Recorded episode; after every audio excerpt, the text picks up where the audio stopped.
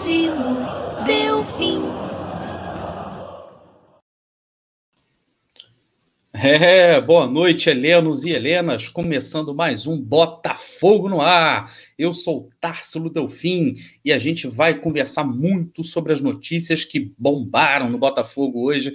Pode ter contratação chegando, Fernandão na área. E aí, galera? Vamos falar sobre isso. Claro que a gente vai debater com todo mundo que estiver aqui na mesa. Tem mais coisa também, as probabilidades de, do Botafogo, é, as probabilidades de acesso né, do Botafogo para a Série A, né? Os números estão lá em cima. A gente vai falar também sobre isso. Tem a chegada do, do Rafael, talvez, talvez a apresentação do Rafael amanhã. Tem, tem o jogo de sábado também que a gente ainda vai falar sobre mais um pouquinho, sobre alguns detalhes mais frios, né, sobre o jogo. E é claro que eu jamais, jamais estarei sozinho na empreitada. Vamos pela ordem de idade, pela ordem é, de, de, de chegada, na verdade, quem chegou por último. Então eu vou trazer para cá é a galera da nova geração, RB Nova Geração. Com vocês. Matheus Ferreira. Grande Matheus Ferreira. Boa noite, meu camarada. Tudo bem, cara? Tudo certo, graças a Deus. O Botafogo está embalado e a gente também aqui na Rádio Botafogo estamos embalados também para falar sobre essa semana que está vindo aí. Então, boa noite, Társila, né? E boa noite para toda a galera do chat que está acompanhando a gente hoje. E é isso, vamos falar bastante né, sobre as últimas notícias que saíram, também sobre o jogo, que foi maravilhoso. É isso aí. E é claro que eu vou ter que chamar ele para cá agora é, é meu imenso prazer sempre tê-lo aqui a meu lado, ele que é o torcedor símbolo da nação alvinegra, com vocês. André Botafogo. André Botafogo, nada, você é padrinho, porra. Alô, padrinho, boa noite. Alô, comunidade, é, culpado André Botafogo na área. É, salve, salve, o que caboclo. Alô, Matheus. Tamo junto aí, Botafogo no ar, a melhor resenha esportiva, só falando de Botafogo. Vamos ver, muito assunto aí, vamos ver. Para mim tem coisa boa, para mim tem coisa ruim. Enfim, vamos que vamos. É isso aí. E ó, daqui a pouquinho, depois da vinheta, a gente começa o nosso bate-papo. Então, com vocês, Botafogo no ar.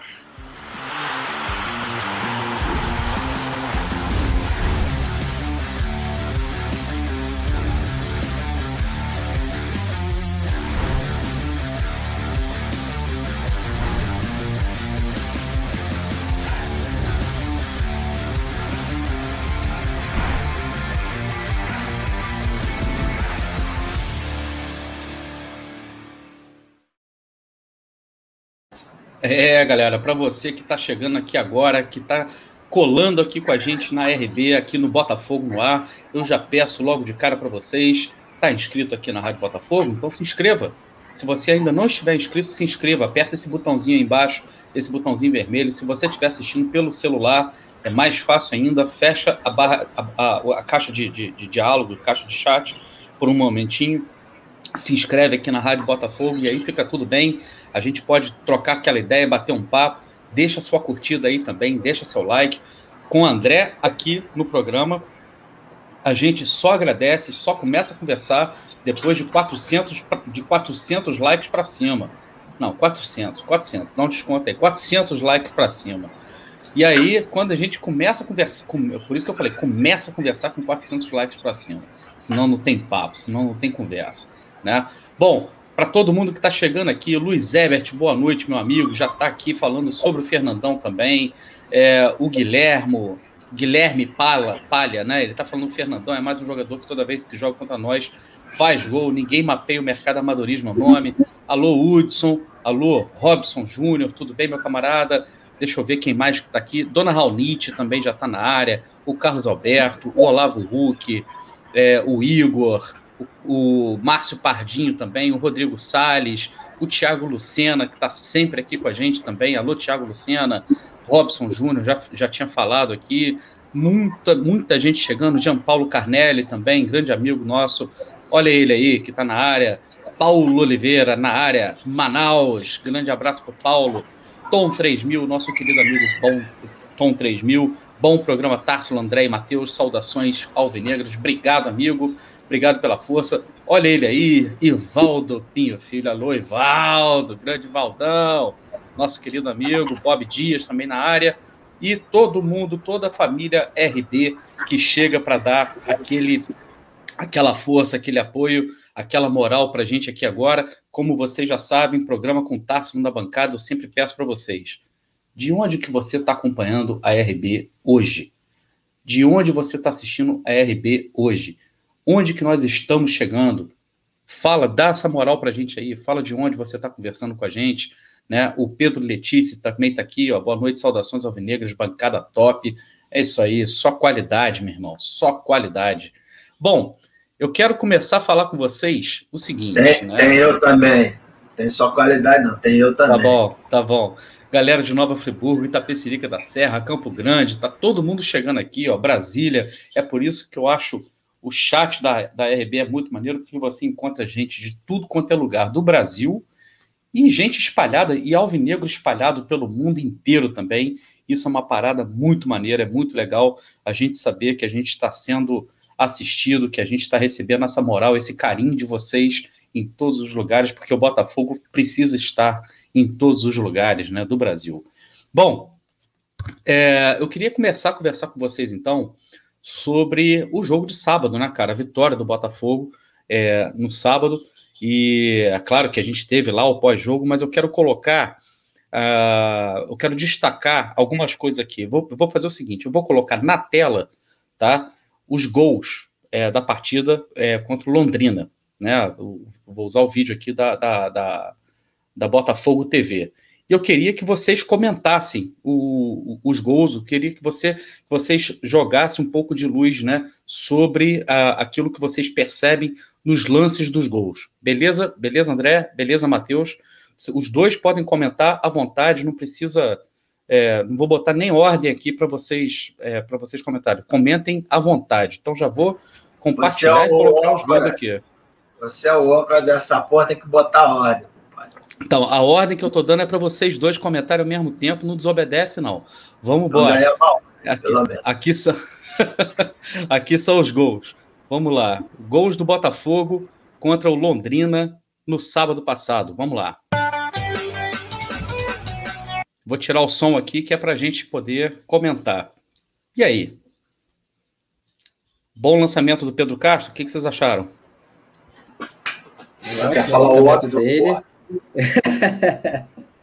o ótimo lançamento do Pedro Castro, coisa que ele foi bem no jogo, no jogo de ontem, né? Ele não tentou muitas bolas longas, mas tentou três e acertou as três. Então, em termos construtivos, né? Quase todo mundo do Botafogo foi bem ontem. E esse mano a mano do, do, do Marco Antônio, André?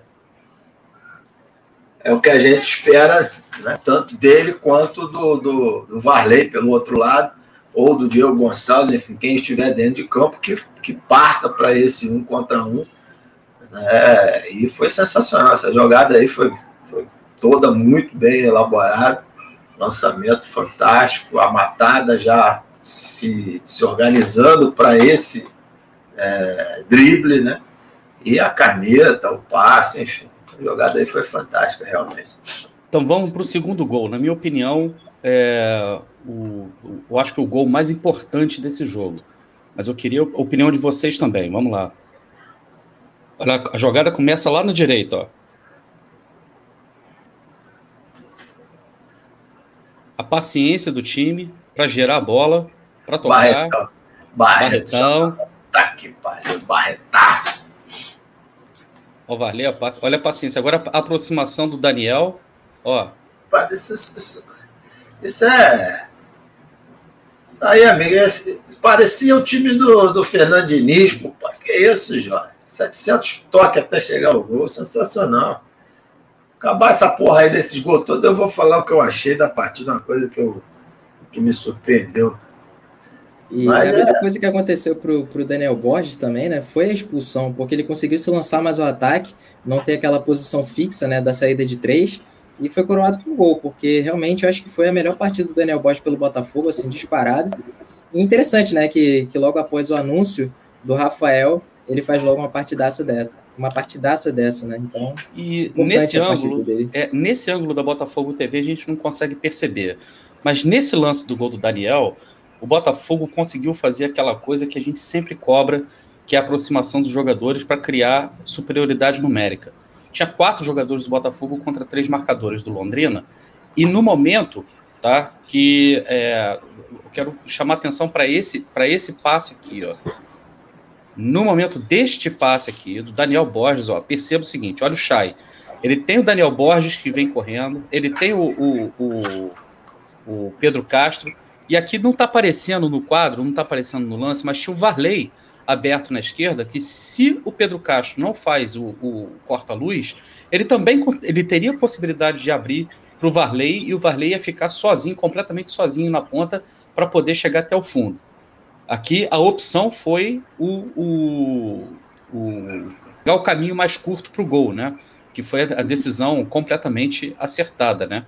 E o, o corta-luz do Pedro Castro é, é digno de, de, de, né, de um, de um lançamento, de um golaço, de porque isso aí é coisa de quem sabe jogar futebol, né, de quem tem a percepção né, do futuro, do lance futuro.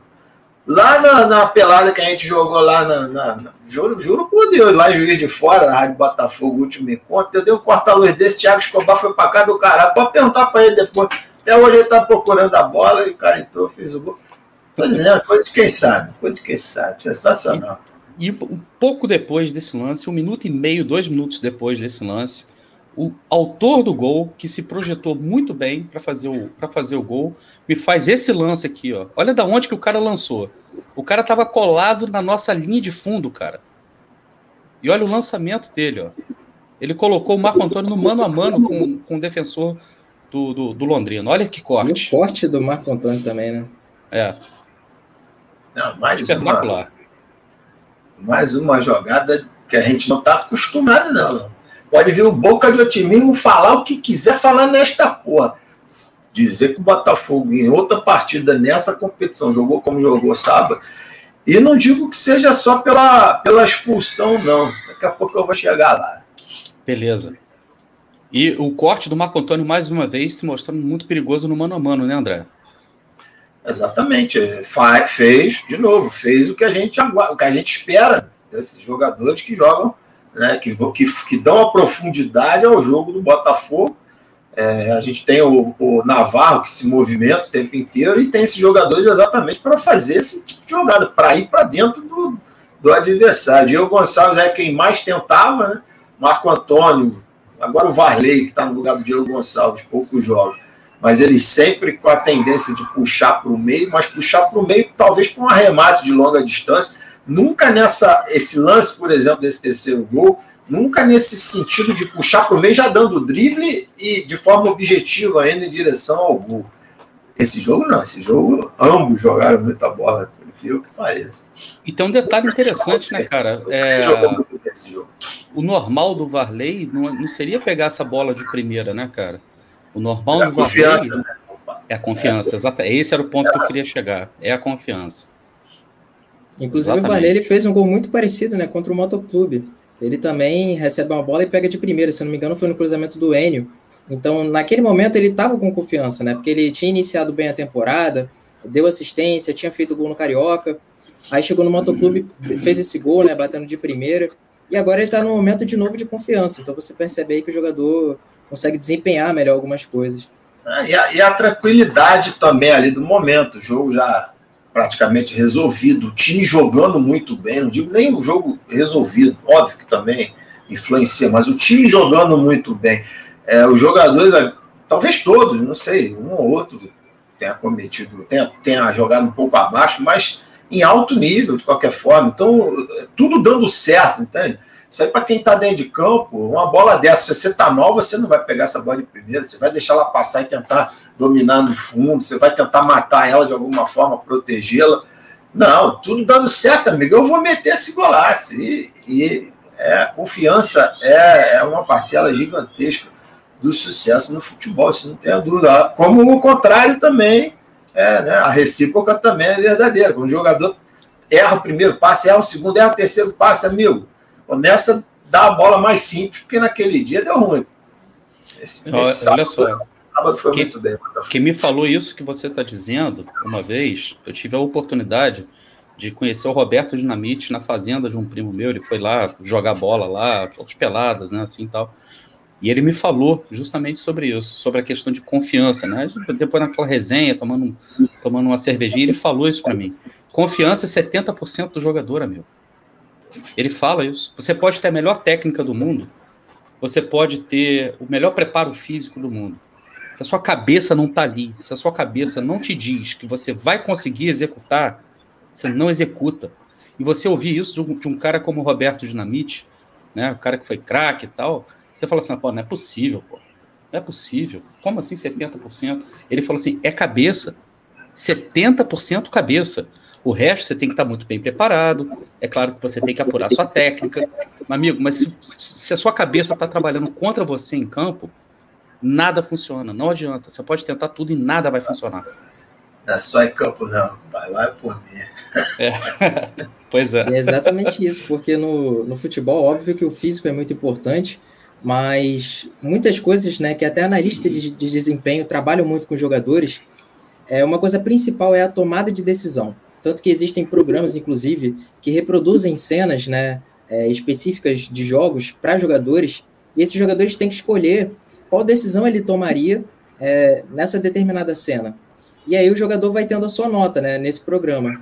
E aí o jogador ele consegue ter um retorno de como está a tomada de decisão dele. Então, os analistas de, de, desempenho trabalham muito essa questão, porque realmente, se no futebol você não tem é, a capacidade de raciocinar da, da forma mais rápida, da, da, forma mais rápida possível, né? Se você não consegue tomar a melhor decisão possível, não tem habilidade que salve isso. Então, é, é importante mesmo estar com a cabeça boa nem habilidade, nem estatística, nem nada, meu. O cara tem que. Se o cara ele tá sem confiança, pode ver o Pedro Castro, ele, e a tendência do Pedro Castro agora é que ele venha a melhorar. O Pedro Castro começou muito bem. A, a, a gente percebe isso de forma muito clara quando os jogadores se lesionam. E aí, quando eles voltam, não é nem questão técnica, é o receio da contusão, por mais que já tenha tudo garantido, liberado medicamente, tudo, mas o cara tem o receio ali ainda até voltar, né, a ter aquele ritmo, a perceber, não, a, né, a, a, a, pular, cair, correr, dar um pique, perceber, não, não estourou minha coxa, não, meu joelho não, não rompeu de novo.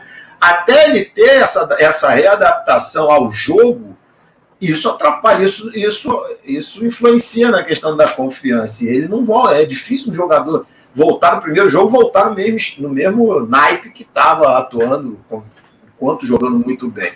E aí as, os jogos, o ritmo e as coisas dando certo, eu imagino que o Pedro Castro ele volte né, a partir do partidaça que ele fez e aí eu vou até complementar aqui com o que eu pensei desse é jogo. É isso que eu ia te pedir para você dar o, o seu, é. esse destaque que você queria dar, que você falou. Esse jogo foi, o Botafogo jogou tão bem e assim trocando passe com tranquilidade. O primeiro gol do Botafogo saiu era quase 30 minutos do primeiro tempo, a gente já com um a mais desde os 15, mas assim, o torcedor no seu direito que tem já tava, porra, meu irmão, tem que fazer o gol, tem que fazer. Não, o Botafogo tava ali tocando bola, virando o jogo, tentando abrir aproveitar o espaço que um jogador a mais te dá, ou seja, que um jogador a menos no adversário te dá, coisa que, inclusive, vai contra a máxima minha aqui, que, porra, não é por causa desse jogo que vai mudar, não, mas nesse jogo foi assim.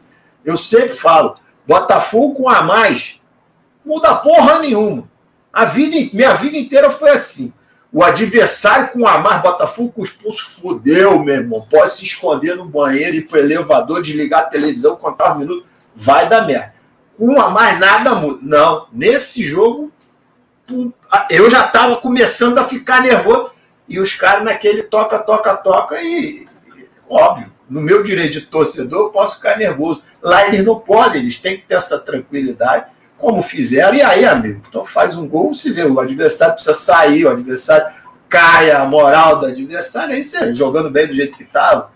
É, ele não fez mais por, sei lá, não sei se preciosismo é, da justiça de Deus, que olhou e falou: não, vamos deixar 4 a 0 que tá bom, porque ele continuou. Não parou. Segundo tempo, o Botafogo continuou fazendo a mesma coisa, pressionando, massacrando. Então, dessa vez, eu, na minha máxima foi furada aí.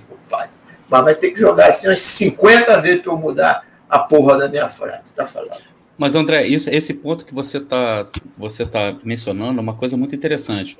Em nenhum momento, em nenhum momento, a gente viu sequer resquício dessa máxima que, que eu concordo contigo. O Botafogo, quando joga com um jogador a menos, parece que desaba tudo, né, cara? Foi assim contra a Portuguesa, foi assim contra o Vila Nova, né? A gente, a gente não, tem. Foi é assim a vida inteira. É, não, eu, não lembro. Estou dando exemplo mais recente aqui porque está fresco na memória, né? Mas, é, mas em nenhum momento o, o Londrina sequer esboçou é. qualquer tipo de reação, né, cara? E assim, pode, pode, vai ter o cara que vai falar assim, porra, mas é o Londrina, tá lá na zona de rebaixamento. Amigo, beleza.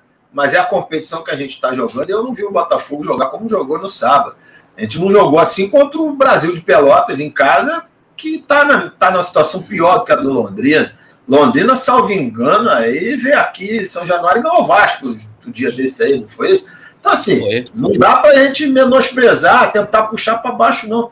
Botafogo se viu numa tarde de gala, dentro da nossa situação atual. Né? Dentro da nossa situação atual, jogando a Série B, disputando, chegando lá. Eu, eu, eu, eu cara, eu levanto a mão para os céus, devia fazer uma estátua para o Anderson Moreira, sem sacanagem. Fui contra a contratação dele também, ainda mais quando puxaram o assunto aí que ele tinha vindo de um infarto há pouco tempo. Mas, meu amigo, é tudo graças ao Anderson Moreira. Não, não, não vejo nada, né? Jogadores melhorar, mas tudo é o treinador, meu. Hoje é outra história. Quanto tempo que a gente jogou no lixo aí, e aí fica aí o seu freeland, etc, etc, etc, enfim, aí que se foda. É exatamente isso, não tem como não dizer que as vitórias do Botafogo é, passam pelo Anderson Moreira. Né? A gente tem vários jogos onde o Botafogo consegue fazer gols com, com táticas que são do estilo dele. Né? Contra o Vasco, por exemplo, o nosso primeiro gol sai muito rápido, numa jogada que tem um lateral esquerdo espetado, né, o Guilherme Santos, e tem o Chay atacando o espaço na área, e o Navarro também por ali. Então a gente tem vários jogos onde o Botafogo consegue ganhar com, com táticas, né, com, com, com o estilo de jogo do Anderson Moreira. Contra o próprio Londrina, o Londrina ele teve um jogador do lado direito né, do ataque expulso. Então o lado direito da, da defesa deles ia estar um pouco mais exposta, porque não ia ter aquele ponta para recompor. Né? Eles não fizeram nenhuma substituição depois da, depois da expulsão. Então o Botafogo ele faz o primeiro gol né, numa jogada pela esquerda né, do, do, nosso ataque e pela direita da defesa deles. Então o Botafogo soube aproveitar os espaços que foram gerados pela expulsão e tudo com muita calma. Né? O gol saiu com uma completa naturalidade. E aí os outros também vieram com total naturalidade, porque o Botafogo também não se, não se desesperou né, para tentar matar o jogo, continuou exatamente da mesma forma, manteve uma linha de raciocínio e uma linha de uma linha de uma linha psicológica, né? O Botafogo não ficou afobado em nenhum momento do jogo e no segundo tempo também nem chegou perto de recuar.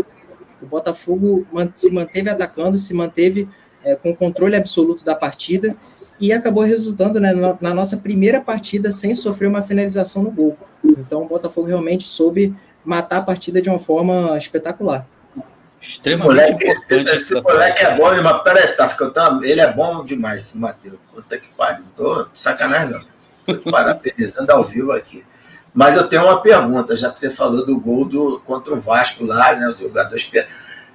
Eu quero ver tua resposta, compadre. Vai ter que rebolar aí agora para responder. Rebolar não, já bastou a porra da dança não. de você. É, teve um cara que até falou, teve, teve, o Gerson Bacuri até falou aqui, ó. Boa noite, André e Tarso. Vocês já viram o Matheus na dança do Gordinho? Tá embalado, hein, Matheus? É, infelizmente.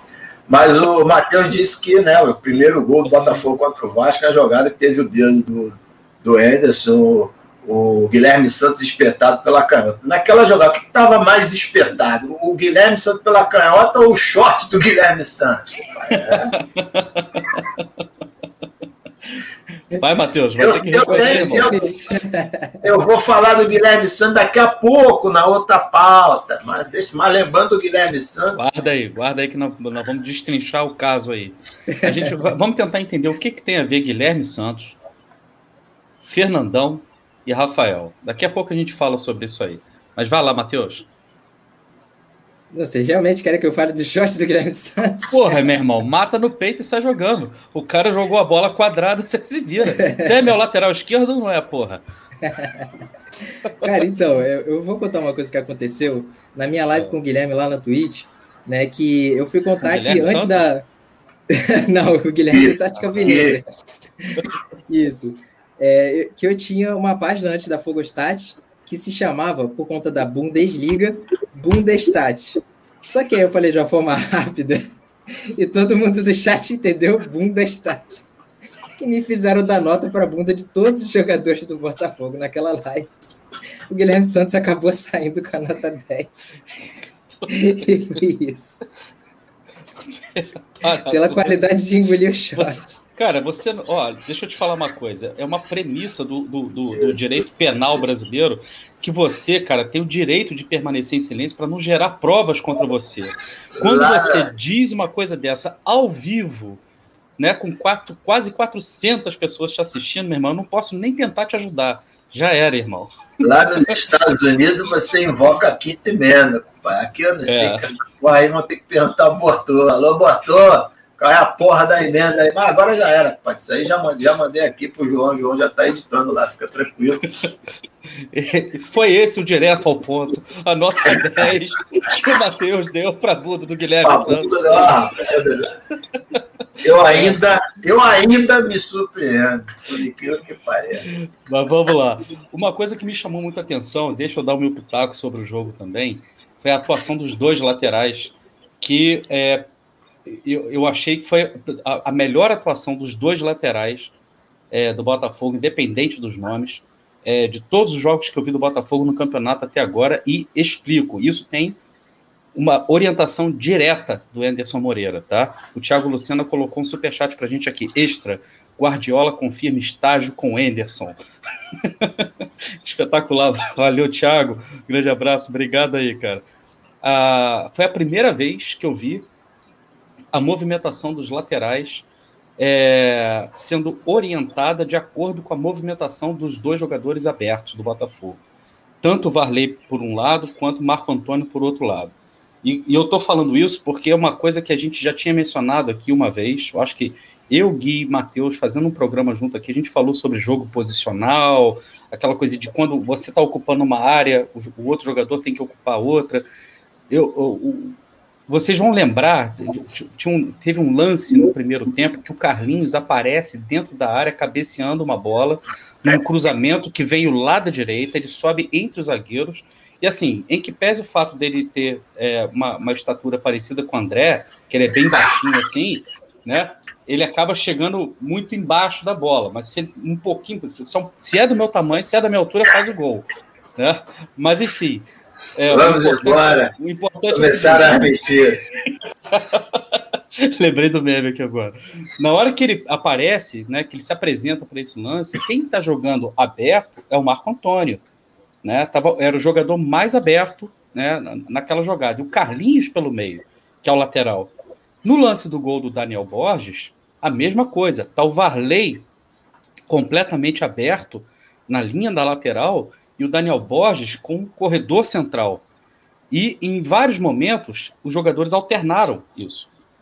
Quando os jogadores abertos do Botafogo, Varley e Marco Antônio, abriam para a lateral, esse espaço do corredor era ocupado justamente pelos laterais. Isso foi extremamente importante porque é esse fator que dá superioridade numérica. É esse fator que traz o elemento surpresa que a defesa adversária não consegue, não consegue coibir e foi extremamente importante a movimentação dos dois. E quando os laterais jogaram é, é, mais abertos, como é o caso do Carlinhos, que apoiou mais do que o, do que o Daniel Borges, é, num desses lances, o, Carlinhos faz um cruzamento. Detalhe, hein? Detalhe. Lembre-se dos cruzamentos do Guilherme Santos, lembre-se dos cruzamentos do Hugo, lembre-se dos, lembre dos cruzamentos dos laterais esquerdos que passaram pelo Botafogo. Esse lateral, o Carlinhos, não, cruzou com o pé direito. Cruzou com o pé direito. Então, o Carlinhos cruzou com o pé direito. Ele botou a bola na passada para o Varley e o Varley só teve o trabalho de conferir para o gol. E assim, é eu, o, o Gajo, o Gajo, É, o Você slot. da minha idade, o, slot, o, o Carlinhos parece o slot dos compadre. É, Aquele Nossa. feio pra mano. Não importa, o negócio é a bola. parece. mesmo. Slot, valeu, Slot. Eu vou ter que Eu fazer meu campinho, a rapaziada ele tá falando que tem que fazer meu Tem campinho. fazer, eu vou fazer meu Tem campinho. que Slot tá garantido. Lógico que tem que fazer. E é, a atuação do Carlinhos foi muito promissora. Muita gente estranhou o Carlinhos ter entrado como titular no lugar do Jonathan, mas a partida do Jonathan no jogo passado foi muito aquém né, daquilo que a gente precisa para um lateral que precisa ao mesmo tempo defender, mas também precisa apoiar. O Jonathan, o Jonathan foi- tem sido muito tímido, pelo menos nos jogos que, que ele atuou. Não sei se é por uma questão física, mas é, o que a gente precisa ver no lateral esquerdo foi isso que o Carlinhos entregou. O Gajo me cutucou, rapaz, me Já, brincou já comigo no sábado. Já Não, mandou cancelar a camisa? Não, vou, vou eu mantenho a camisa. A- a- o, o- o Carlinhos jogou bem, mas é isso aí. Ele tem que fazer, é isso aí. Isso é coisa de craque? Não, isso é o mínimo que a gente espera de um lateral esquerdo. E outra E coisa, gente, e a gente sabe que ele Vai. entrega isso. vai mentir pro cacete, Freeland. Tá sonhando com Carlinhos? Porra nenhuma. Carlinhos e Luiz Henrique vieram agora, porque agora o Anderson Moreira está no Botafogo, foi treinador dos caras. Tem... Esquece trabalho de Freeland, não existe trabalho de Freeland no Botafogo, amigo. É zero, é nada. É nada, absolutamente nada. Quer continuar sendo enganado, bate palma para esse tal de Freeland. É zero, porra nenhuma. Daqui a pouco a gente vai chegar em Fernandão. Jogadores que vieram pro Botafogo, os bons e os merdas. Se, se, não- se, foi, se não foi um treinador, alguns vieram por causa do Chamusca e agora alguns estão vindo por causa do Anderson Moreira. Foi por empresário. Foi nada de fila. Fila não faz porra nenhuma. E, e outro detalhe que eu queria perguntar para vocês, que eu queria chamar a atenção de vocês. Matheus, o Carlos não jogou, cara. E a gente sabe que, além da questão técnica dele em campo, jogando com a bola no pé, tem também a questão da liderança. Quando a gente ficou sabendo da contusão do Carlos, a gente ficou preocupado. Carlos não jogou, o Diego não jogou, né? O Diego Gonçalves não jogou. É, já é o, terceiro ou quarto, eu acho que é terceiro ou quarto jogo que ele não joga. E é, a qualidade da equipe, na verdade, se manteve e até deu uma melhorada contra o Londrina. A, a que você atribui isso, cara? Essa constância? Eu atribuo muito ao trabalho, ao trabalho tático que o Anderson conseguiu montar, né? Porque dá para perceber que a equipe consegue entender muito bem as instruções que ele passa. Eles conseguem fazer esse trabalho assim de uma forma muito boa. E, e pelo, pelo que você destacou, né? É o trabalho dos laterais junto aos pontas. Inclusive, eu queria dizer que o Anderson me enganou, né? Porque no início da partida eu ia até comentar que o Carlinhos parecia que ele ia jogar mais por dentro, né? Fazendo essas corridas mais por dentro, tentando aparecer na área, e o Marco Antônio ia jogar um pouco mais aberto. Só que passaram-se os minutos, tava o Carlinhos aberto e o Marco Antônio pisando na área, né? Para também dar, dar passe para gol, fazer o gol. Então, realmente foi uma, uma, um jogo posicional ali que o, que o Anderson Moreira conseguiu colocar muito bom. Né? E o Botafogo realmente não sentiu a falta do Diego Gonçalves e do Carlos nesse jogo.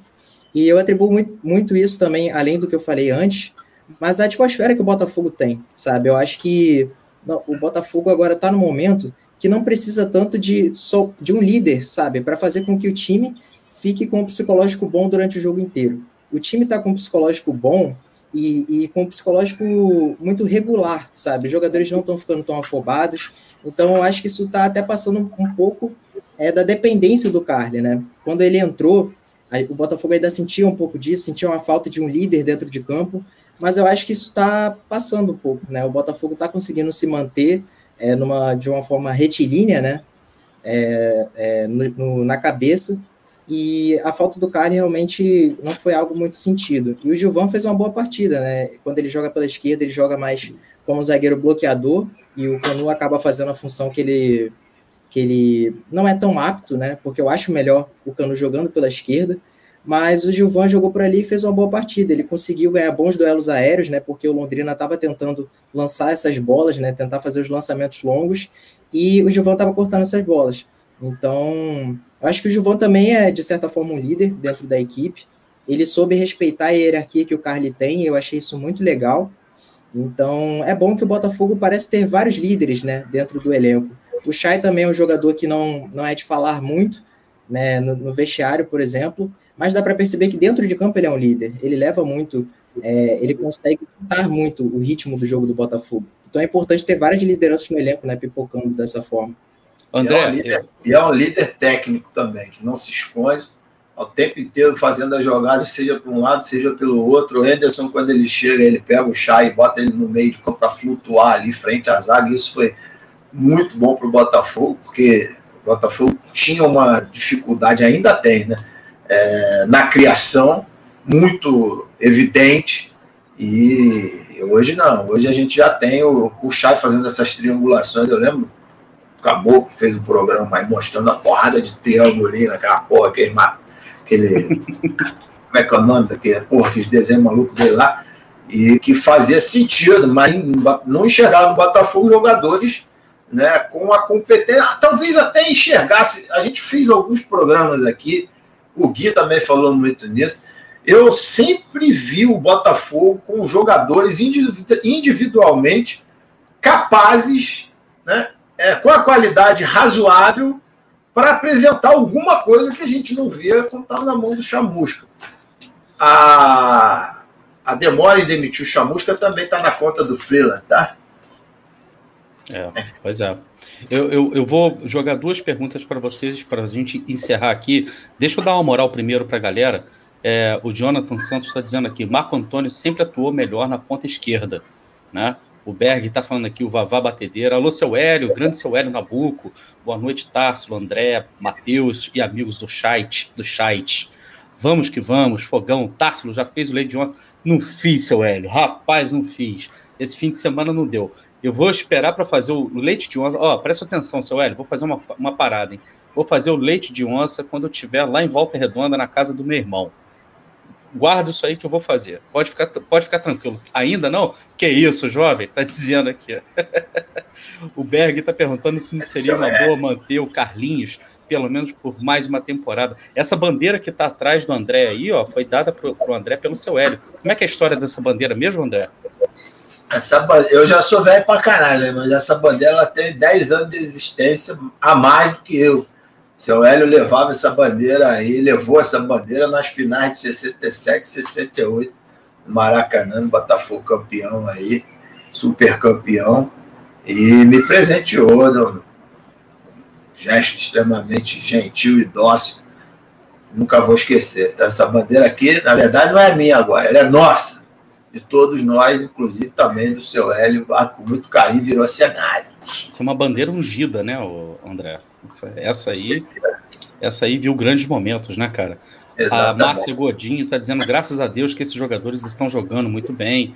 O RX Max Dezirema está dizendo aqui que o Botafogo tem que ter um personagem, um feio, um maluco. Agora tá faltando um cabelo engraçado.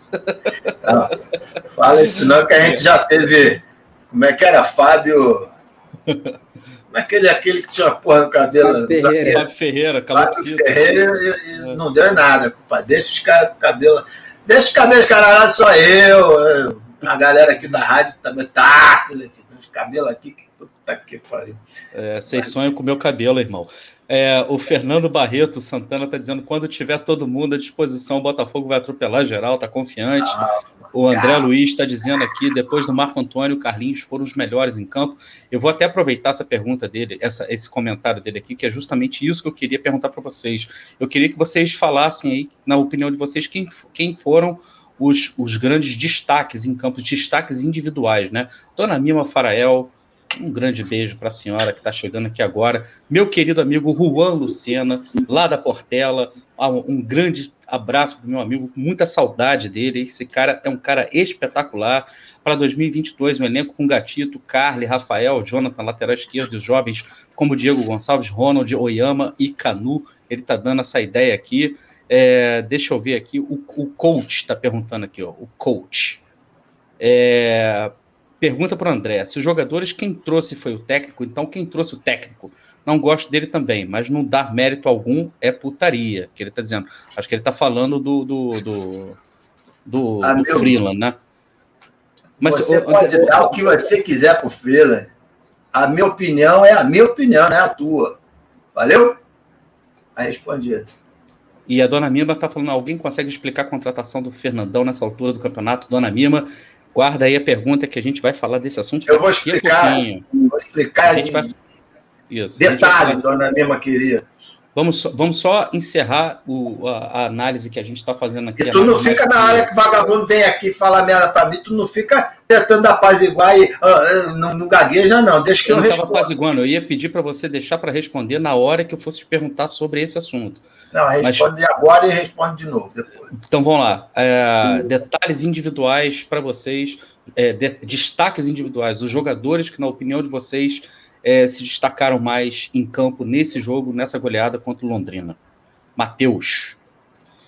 Cara, é bom que. É sempre bom, né, a gente ter vários nomes na mente para poder destacar, mas eu acho que não tem como deixar Varley e Marco Antônio fora disso, né? Eles fizeram talvez suas melhores partidas pelo Botafogo.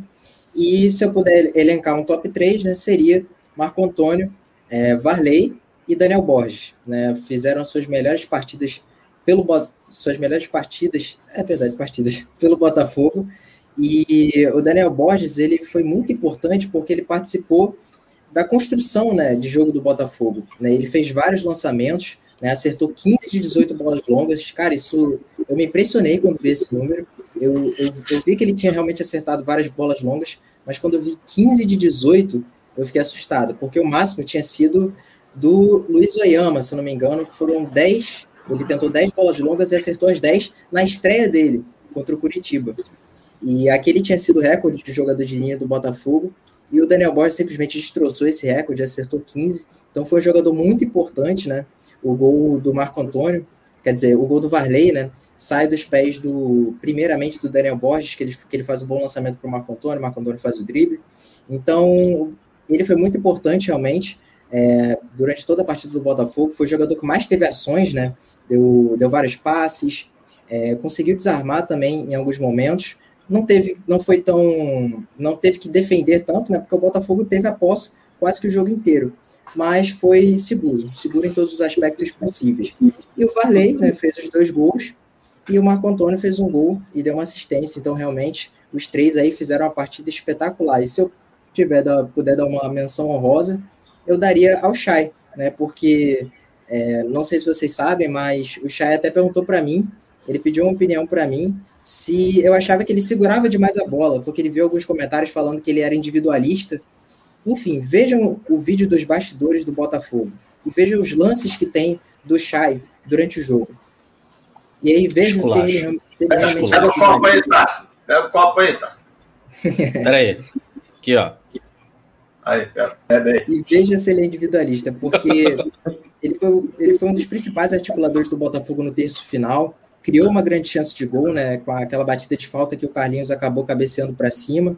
Então, realmente foi uma partida muito boa de vários jogadores ali de ataque do Botafogo, mas eu destacaria, de fato, o Varley, o Marco Antônio e o Daniel Borges. Só, só antes do, do, do, do, do padrinho responder, eu peguei isso aqui lá no Twitter, ó num, num, num, num perfil lá meio clandestino chamado Fogo Stats.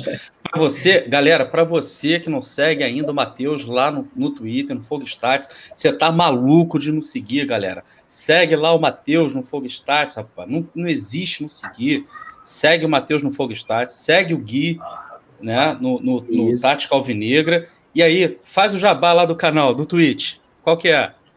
Então, é, no tweet, né, eu destaquei que o Botafogo ele teve a sua melhor atuação e aproveitamento de passes, né?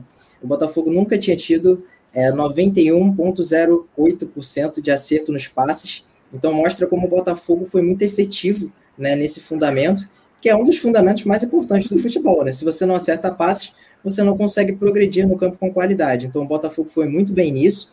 E esse mapa ilustra como o Botafogo foi um time muito coletivo, né? Vários, vários jogadores trocando passes entre si, todo mundo participando ativamente do jogo.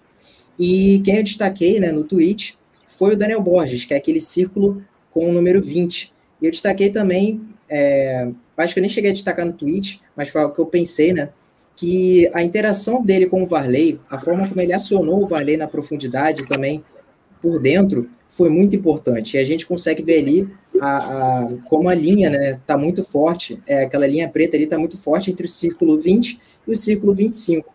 Então, realmente, o Daniel Borges teve um papel muito importante porque ele conseguiu né, interagir com vários jogadores do Botafogo durante a partida.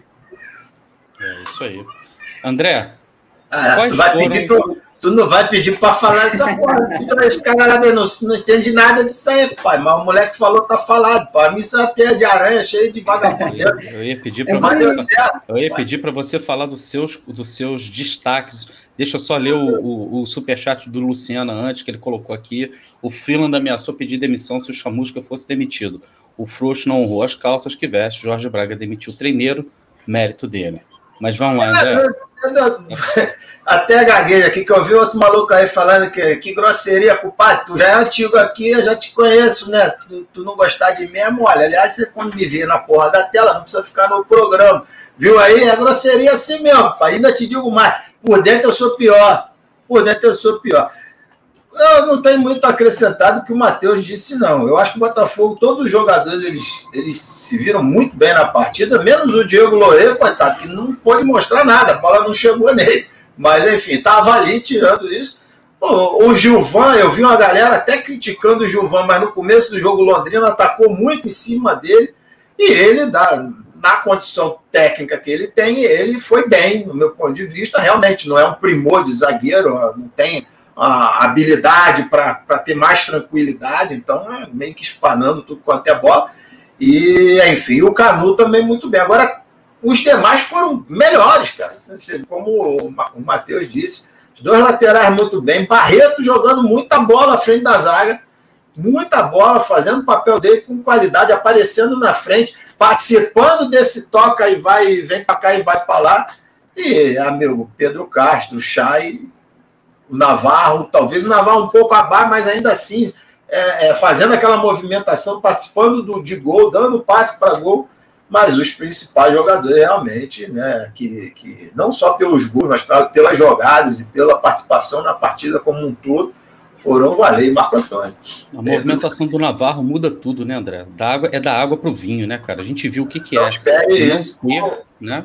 Com, não espere isso com o Rimé. Até porque é até covardia você achar que o Rimé pode fazer isso. Nunca foi característica dele quando ele tinha a idade do Matheus. Imagina hoje que ele tem quase a minha. Porra. Pois é. A dona Mima está dizendo que ela concorda totalmente com o Matheus. O Londrina ficou preocupado demais com o Chay e o Navarro, e isso deixou espaço para os extremos se consagrarem. Ah, e menção honrosa para o Carlinhos. É verdade, menção honrosa para o Carlinhos. A gente citou isso aqui. Obrigado, essa, dona Mima. Essa vez, nem se a gente quisesse, dava para arrumar uma menção horrorosa. Antigamente, na Raio Botafogo tinha menção horrorosa. É, verdade. Mas dessa vez, não. Dessa vez, o Botafogo foi muito bem na partida. Foi dominante completamente durante não, todo, não, todo na opinião do Luciano, o Marco Antônio foi o melhor em campo e depois do Enderson, que é o melhor sempre, né? Olha quem tá aí, André. Marquinhozinho. É isso, Jorge Marquinhozinho. Marquinhozinho sabe deixar um grande abraço aos irmãos Caboclo, Matheus e Calunga.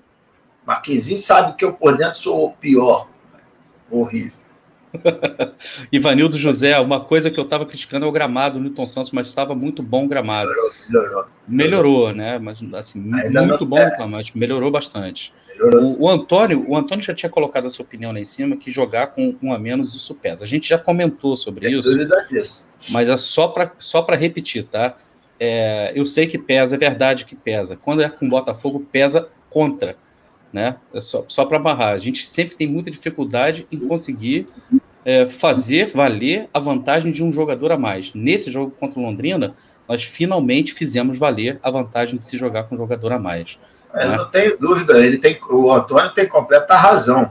Mas é, como eu disse mais cedo também, é, não dá para a gente olhar para o jogo que o Botafogo fez e, e achar que só esse fator foi, foi preponderante. Não, o Botafogo jogou muito bem, inclusive teve a tranquilidade né, de tocar a bola por quase 15 minutos até achar os espaços para poder fazer o primeiro gol, que aí sim, escasseta o adversário por completo, os caras têm que sair para o jogo. Enfim, a gente já falou Eles já estão numa situação desesperadora, na zona de rebaixamento, tem que sair, não tem jeito, né? O uh, Verlane Alves está perguntando aqui para o Matheus qual foi a resposta dele ao Chay. Então, né? Em Não, resumo. Psicólogo, psicólogo do Chay. em resumo, eu falei para ele que quando a gente está falando de meias ofensivos, né, meias atacantes, camisas 10, é absolutamente normal serem jogadores que prendem mais a bola. Mas a grande diferença para um meia que prende a bola com qualidade e um meia que prende a bola sem qualidade é a forma como ele consegue dar progressão aos ataques. Eu falei para o Chay que, um dos, que uma das grandes qualidades dele é prender a bola com qualidade. Por quê? Quando ele prende essa bola, ele não está prendendo para trás, ele não está retardando o ataque. Na grande maioria das vezes, óbvio que não é sempre, ele consegue né, driblar dois ou três e aí consegue quebrar linhas. E dessa forma ele também atrai mais marcadores. E aí ele desorganiza todo o sistema, todo o sistema defensivo do, do adversário. E inúmeros gols do, né, do Botafogo começa dessa forma, né? Porque o Chay consegue desorganizar, consegue levar dois, três marcadores, consegue atrair o volante para a lateral, fazendo com que a frente da área fique desprotegida. Então é importante um time ter um jogador para prender um pouco mais a bola e atrair os jogadores. Que ele prende a bola, isso é fato, mas é da função dele. Ele precisa fazer isso. Se ele pega a bola e solta muito rápido, muitas vezes ele, ele simplesmente não, não consegue fazer esse trabalho de gerar espaços no time adversário e a gente tem que entender também que ele é o jogador com a melhor qualidade técnica. Então, se ele dá o passe, por exemplo, por Varley de forma muito rápida, às vezes ele desloca dois marcadores que eram para estar junto com ele para o Varley. Só que o Varley não tem a qualidade técnica que o Shai tem. Então, o Varley vai acabar, é, sei lá, perdendo a bola, ou, ou, vai acabar voltando o jogo. E aí, é, os ataques não, não progridem da melhor forma possível. Então, o Shai consegue fazer isso da melhor forma possível. Então, eu acho que ele realmente não deveria se preocupar com os comentários de quem está dizendo que ele é individualista, até porque ele precisa ser em vários momentos. É, galera, gostaram, estão gostando dessa avaliação aí que a gente fez do jogo? Então faz o seguinte, dá seu like. Senta o dedo no like aí, porque não é possível. Ou dá um dislike para mim também. Pode me dar dislike também, que eu, eu tô nem aí, meu irmão. Põe a like, gente tá com, a gente tá com quase reclama. mais de 400 pessoas assistindo, a gente não chegou nos 400 likes, que é, não existe isso, galera. Quebra essa aí, dá o like aí, por favor. E o Antônio Carlos Porsche está dizendo aqui que se o Gajo ficar sem assistir os jogos até dezembro de 2022, a Libertadores é certa. e aí eu não tenho como discordar do cara, porque pelo amor de Deus, o Gajo, cara, pelo amor de Deus. O negócio e... é que a gente vai ganhar a Libertadores sem estar tá classificado para ela, né? Porque em 2022 não dá. Não, mas se bobear, a gente consegue até classificar para Libertadores e ganhar no mesmo ano, se o Gajo prometer não assistir mais jogos. A gente muda o tempo. Se mantiver até o final da Série B o percentual de resultado né, do Enderson, amigo, a gente acaba em quinto ou sexto da Série A, pode ter certeza. Né? 90%? Que é isso, Jorge? Não, 90, 80 e pouquinho. Mas é coisa que não existe. Isso não existe. E eu quero mostrar para vocês. A gente a briga depois já está praticamente eliminado, graças ao seu chamusca, seu Freeland de companhia. Desculpa aí para a viúva do Freeland. Nem morreu ainda, tá lá, não precisa se aborrecer, não.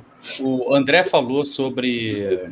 É, não, o Matheus que falou sobre os bastidores, para quem quiser ver o lance. Eu vou colocar só o finalzinho do vídeo aqui dos bastidores da Botafogo TV, que eu quero chamar a atenção de vocês para isso aqui, ó. É isso, cara, só alegria.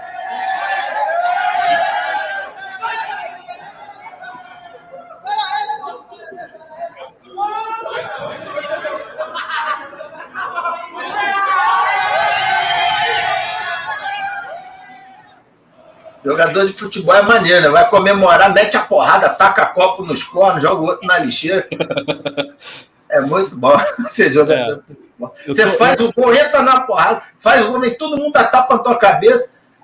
Porra, culpado, eu acho que eu, eu ia chutar a bola pra fora. Que, porra, então a porrada, eu ia fazer um gol, aí vagabundo na minha casa, porrada ia comer, ia ser os três expulsos. Porra, culpado. Eu coloquei esse lance pelo seguinte, porque é, a gente vinha criticando muito o Daniel Borges principalmente na parte defensiva, que ele toma muitos dribles e toma mesmo, tá? Ele tem muitas, muitas coisas para corrigir, mas aí quando você vê que, porra, as coisas tão, começam a dar certo ali para todos os jogadores, ele, por exemplo, ele, ele, ele não fez somente o gol, não foi só o fato dele ter feito o gol, foi a maneira como ele se apresentou. E um minuto e meio depois, o cara fazer o lançamento que fez para o Marco Antônio e colocar o Marco Antônio naquela situação de mano a mano contra o defensor do Londrina, assim, você vê que o cara ele tirou um peso muito grande, né, cara?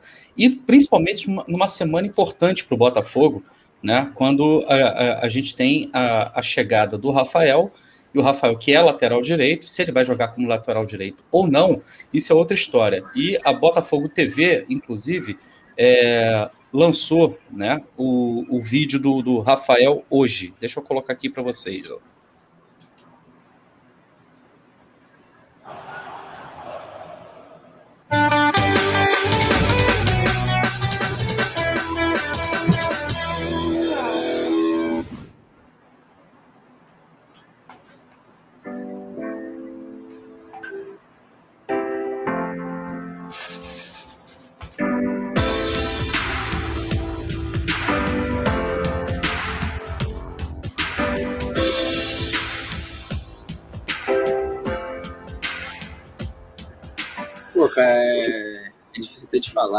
é quando eu assinei o pré-contrato, quem é próximo sabe, eu, eu, chorei, chorei, chorei de felicidade mesmo, que é um sonho realizado. E agora o próximo sonho é estar em campo com essa camisa, vai ser, vai ser maravilhoso. É uma pena meu, meu pai não estar tá aqui, meu pai está com meu irmão lá em Nantes, ele, ele que antes ele, ele ficou até triste, cara, porque ele queria estar aqui participando desse momento comigo. É, é, eu acho que eu sou botafoguense graças a ele.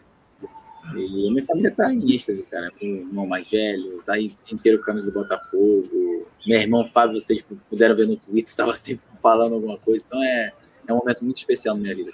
O primeiro passo foi dado, agora é tá dentro de campo, ajudando de, de todas as formas, entendeu? Isso é isso que eu vim para isso, eu vim para ajudar o Botafogo. Então é, é só, é só esse momento que eu espero. Vocês vão esperar de mim é.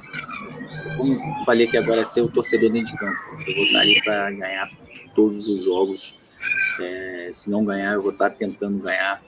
E, e é isso. É, acho que é dando meu máximo e, e ajudando sempre. A partir do momento que eu me estiver ajudando, eu vou estar dentro de campo, vou estar ajudando fora de campo. E, e vai ser assim até o final.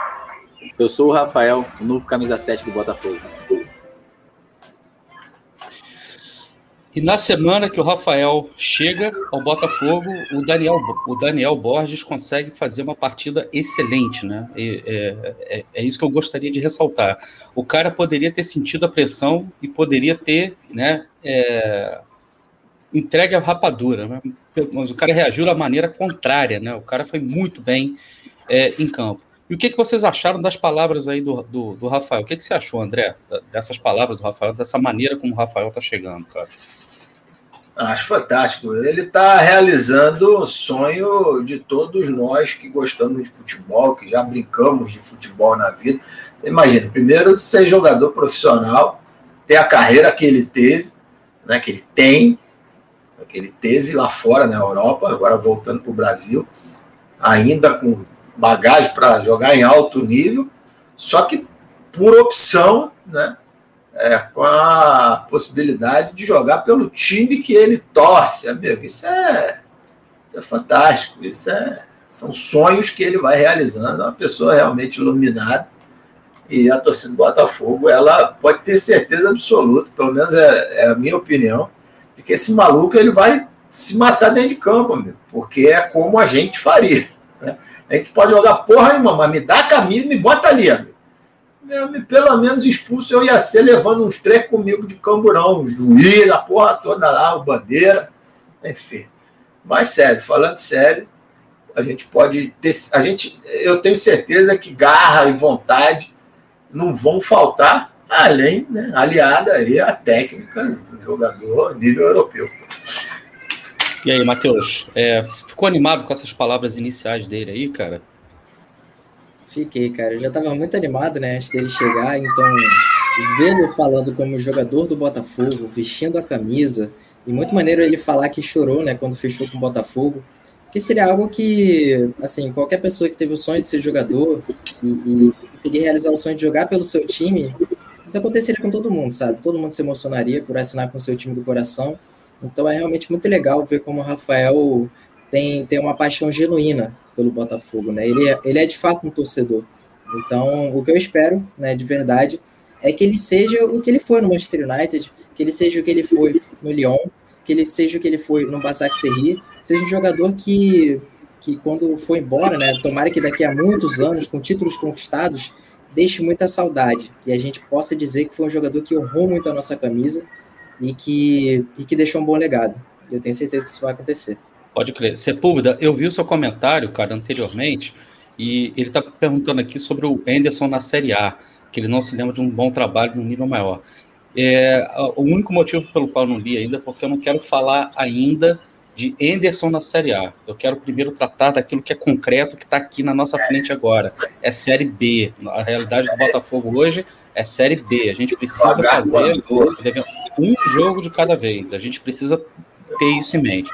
A contratação do Rafael, com certeza, foi uma contratação que mexeu muito com o clube, mexeu muito com os jogadores do Botafogo, pelo que a gente está sabendo. Os jogadores se animaram muito com a chegada do Rafael. Isso dá para o elenco, inclusive, uma espécie de um doping emocional, né, cara? Pô, se você já vem bem, né? Se o time já vem bem e você é, ganha um reforço né, desse nível, é, quem está jogando não vai querer sair, isso é certo. É o caso do Daniel Borges, ganhando confiança na hora certa para disputar posição. Agora, a vinda do Rafael implica em uma coisa que o Jorge Braga tinha mencionado. O Jorge Braga tinha falado que é, a contratação seria muito interessante, que eles estavam fazendo de tudo, fazendo muitos esforços para que o Rafael viesse e que isso significaria que a gente deveria fazer cortes e deveria fazer cortes duros, que a gente deveria é, abrir mão é, de jogadores que, inclusive, estão é, com contrato com o Botafogo e não estão jogando, e não estão, na verdade, servindo para jogar pelo Botafogo. E aí que eu vou entrar nesse assunto, né, que é, dominou as, as manchetes né, do, do, do, dia de hoje, que é desse rapaz aqui, o Fernandão chegando, aparentemente é, com, com exames médicos, inclusive, já em andamento, com acerto salarial que dizem que é um acerto salarial é, irrisório, né, é, de, de, um salário irrisório, mas é um jogador que está suspenso preventivamente por uso de uma substância para perder peso, mas que continha substância proibida, ou seja, doping. Ele ainda não teve o julgamento dele, e mesmo que ele tenha o julgamento dele, ele só poderia, só estaria apto a jogar a partir de novembro. Sendo assim, né, um, um, um jogador que, se vier para jogar na, na, na, na, Série B, jogaria três, quatro jogos no máximo, estourando. Se tá não for essa. É, tá se, não for essa aí. Se, não for, se não for essa a proposta, né? É, então ele, ele, estaria sendo contratado para jogar a Série A. Por isso que eu vou colocar a primeira enquete da noite e a gente vai comentar esse assunto em cima dessa pergunta que eu vou colocar para vocês da enquete aqui. E eu já vou começar com. O André vai, vai ser o primeiro a começar a responder, né? Porque o pessoal estava ali... falando aqui que eu, que eu tô nervoso. Desculpa, André, fala, fala, fala. O pessoal eu vi gente falando que eu tô nervoso, eu tô tranquilão. Agora que eu vou começar a ficar nervoso, né? Tira as crianças da sala aí, né? Quem acha que eu tá nervoso, estiver incomodado, obrigado por tá, ter assistido até agora, mas agora é que eu vou ficar nervoso. Vamos lá. Então vamos lá.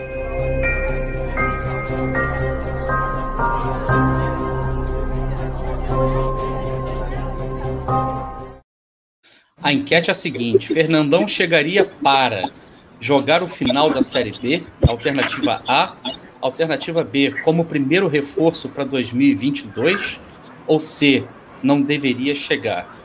E aí, quando vocês escolherem a sua resposta, tá? É, é importante vocês né, justificarem. André, não tem jeito, eu vou ter que passar a bola para tu primeiro, cara. Não, vamos lá, eu vou. Eu, é, bom, tudo que eu vou falar a partir de agora é se isso for verdade, tá? Uhum. Se isso for verdade, porque, enfim, saiu hoje aí no site A, site B, canal A, canal B. Se isso se concretizar, eu vou mostrar para vocês, porque na hora que eu vi isso, eu não acreditei e fui pesquisar. Aí a minha pesquisa me permita, tá? Se você que você está comandando aqui, mas Fique eu vontade. Eu, eu, porque senão fica parecendo que é o maluco do André falando. Então tá aqui, o site Transfer Market, né? Pode ter, pode ter informação certa, pode ter informação errada, enfim, é informação, fui buscar. Transfer Market, Transfer Market, enfim. Aí fui buscar aqui para ver, para Onde é que está o Fernandão? Deixa eu tirar a enquete da tela, André, pra, pra, porque tá tampando aqui. Achei o Fernandão. Tá aí o Fernandão, 34 anos, tá? 34 anos. E que lista é essa do Transfer, Transfer Market? É a lista dos jogadores da Brasil Soccer. A Brasil Soccer, ela é do Eduardo Duran e do outro lá, que é o Uran também, deve ser irmão dela. Tá tudo aqui nas, nas informações. Aí eu vou mostrar para vocês alguns jogadores da Brasil Soccer, só para a gente tentar entender, né? Diego Souza, já ouviu falar? Já ouviram falar em Diego Souza, né? Já ouviram falar em Danilo Barcelos? Acredito que sim, né? Já ouviram falar em Kevin? Imagino que também, todo mundo vai. Estou falando de um passado extremamente recente. Tá aqui o Fernandão, já mostrei. Né? Já ouviu falar de Cícero? Imagino que todo mundo tenha ouvido falar em Cícero. E aí eu vou chegar no Guilherme Santos. Já ouviu falar em Guilherme Santos? Não se surpreendam se, essa, se, se, se concretizar essa contratação do Fernandão, que nos próximos dias apareça a notícia de que Guilherme Santos está saindo do clube porque é modus operandi do Botafogo há décadas. O empresário manda e desmanda, para um sair, ele enfia outro. Eu mostrei uma galera aqui, vou mostrar mais um aqui, ó, que nem está nessa lista. Vocês lembram do Luiz Otávio? Não está na lista, mas o Luiz Otávio aqui. Hoje ele está na Tom Benz. Sabe quem é a Tom Benz? Eduardo Duran. 99, os empresários Eduardo Duran e Lani Mendonça, da Brasil Soccer, começaram a gerir a Tom. Então, agora eu vou tirar da tela e vou dar a minha opinião. Um jogador com 34 anos de idade, que vem para o Botafogo, não se sabe por quê. Se imagina, mas eu não posso, né? Mostrei algumas coisas aí que dá para todo mundo fazer seu raciocínio que vem com dúvida se ele vai poder jogar, porque ele está para ser julgado e a probabilidade maior é que ele seja suspenso pelo, pelo doping até novembro. Aí Tássilo fala. Então, para a Série B, ele vem para jogar três jogos. Não vai jogar. Ah, é porque já estão pensando no ano que vem. No ano que vem é um cara que vai ter 35. Se tem 34 hoje, ano que vem tem 35 a gente espera que o Botafogo esteja na Série A. Esse tipo, esse nível de jogador que o Botafogo vai contratar para a Série A. E para finalizar, não joga porra nenhuma. Não joga porra nenhuma. Centroavante, cruza na área, faz gol de cabeça. É alto, grande, brigador. Quer continuar sendo enganado? Seja. Eu quero ver quem vai ter a indecência de falar bem dessa contratação.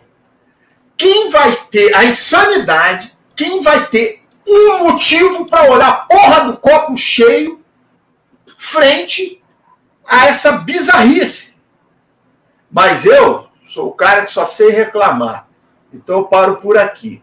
Modus operandi continua a mesma merda. Se contratarem esse maluco, continua a mesma merda. André Botafogo, entre parênteses, a minha singela opinião. Matheus, o que, que você acha, cara? Cara, eu tô assustado, porque realmente não sabia que o, que o Fernandão pertencia, né, ao, à empresa do Eduardo Duran. E, cara, eu não poderia concordar mais com o André, sabe? A única coisa que eu discordaria é sobre a, é sobre a questão da, da qualidade do Fernandão, mas eu acho que isso é o de menos nessa contratação, né? E, e, se a gente for falar por estilo de jogo, né? Eu vou até falar um pouco mais dentro de campo, porque fora de campo o André falou tudo, não tem muito mais o que eu dizer. Dentro de campo é um jogador que não, não bate com as ideias do que, o, do que o Anderson Moreira precisa para um centroavante. Se a gente olhar o Goiás da temporada passada, é, muitas vezes eles jogaram com dois centroavantes, He-Man e Fernandão. Quem saía mais da área era o He-Man, o Fernandão ele ficava mais fixo. O He-Man, tudo bem, ele é muito mais velho, Mas o He-Man nessa temporada já demonstrou que não consegue trabalhar fora da área. Então ele tem que ser aquele centroavante muito mais, fi muito, muito, muito, muito mais fixo, né? E, e não consegue ajudar fora da área. E aí a gente já vai ter o Fernandão, que sempre teve essa característica, nunca foi jogar muito fora da área, que vai vir também com a idade já avançada. E ainda mais, né, com isso de, de talvez jogar três jogos no fim, é, no finzinho, né, da Série B. E outra coisa que eu acho extremamente preocupante é você já fazer a contratação de um centroavante, que é uma das coisas mais importantes do time, é, antes de você terminar o seu campeonato, sabe? Tudo bem que o Botafogo já tem que fazer uma prospecção de jogadores, mas eu acho que muitas vezes o time tem que ser montado primeiro, primeiro pelo centroavante, porque é uma das opções mais escassas que tem no mercado.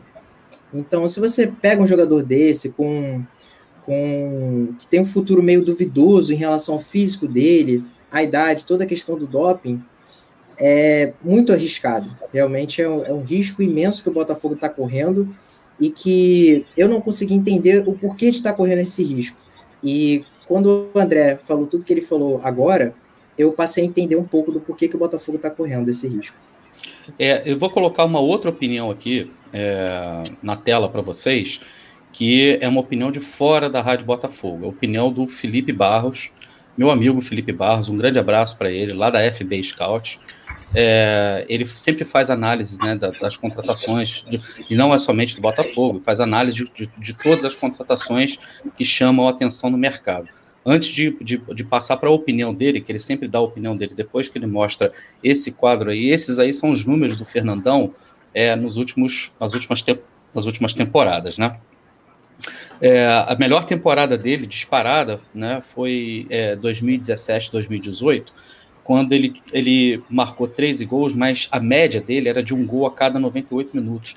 E o próprio Felipe frisa isso nesse vídeo aqui, onde uma boa média, a média de, de, de, dos melhores artilheiros no Brasil é de um gol a cada 180 minutos. Então, no ano de 2000, na temporada 2017-2018, que ele estava jogando lá no Fenerbahçe, na, na Turquia, o cara é, é, foi muito bem.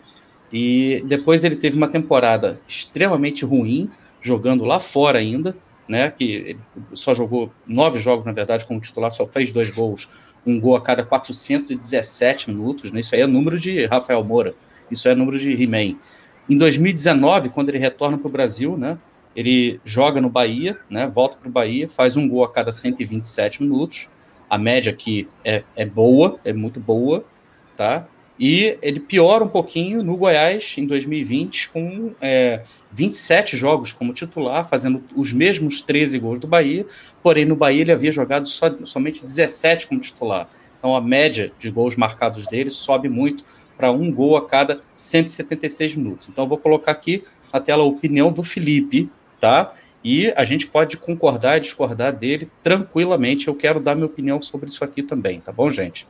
Voltando para mim, pessoal, reta final do nosso vídeo, que eu acho da chegada de Fernandão, a contratação de Fernandão para reforçar o Botafogo. Bem, vamos analisar essa contratação. Tem o problema do DOP, né? A gente esqueceu de falar ao longo do vídeo, estou falando agora. Ele, a princípio, ele não pode jogar, tá chegando agora pelo Botafogo, mas só deve ter condição de jogo lá para novembro. Ou seja, a contratação de Fernandão é uma contratação pensando na temporada 2022. Para 2021, não tem, não vai ter muito mais tempo para ele apresentar um bom futebol. Quando voltar, vai estar praticamente um ano parado, vai ter que readquirir ritmo, tudo isso em reta final de Série B. Então, vamos considerar o Fernandão como uma contratação para 2022? Tem um pouco de dúvidas, assim. Eu acho que o Fernandão é um bom centroavante. Eu acho que é um cara que, por mais que tenha uma idade avançada, ainda pode render pelo menos uma temporada em bom nível. Para o contexto da Série B, eu acharia um ótimo nome. Falei muitas vezes, inclusive, lá no início do ano, que poderia ser um centroavante até mesmo do Botafogo, nesse contexto de Série B. Um negócio que, para uma Série A, eu estou projetando o Botafogo já com ambições de Série A em 2022. Não seria o nome que eu buscaria. Ele vai estar muito tempo parado, praticamente um ano e meio mais velho em relação à sua última temporada dentro de campo. O que não significa que ele não possa, por exemplo, agregar valor no elenco do Botafogo numa eventual. Série A. Acho que ele pode compor elenco, mas não seria o meu nome para ser o titular do Botafogo em uma Série A em 2022. Se porventura o Botafogo não subir, vou até bater na madeira que tem aqui do lado.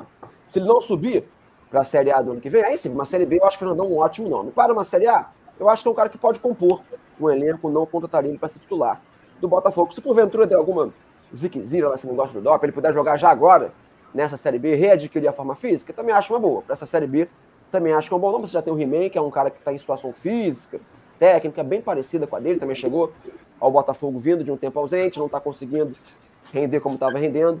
Em 2020 sempre fica aquela dúvida. Mas para uma Série B, acho que o Fernandão serve. Pensando na temporada que vem, no máximo, um centroavante para compor elenco num contexto Série A. Ainda acho que se o Botafogo realmente subir, o que deve acontecer, tem que trazer mais um centroavante de confiança. Não dá para ficar, por exemplo, com o He-Man e Fernandão, esses foram os dois centroavantes que rebaixaram o Goiás em 2020, por mais que ele tenha tido até uma boa participação no segundo.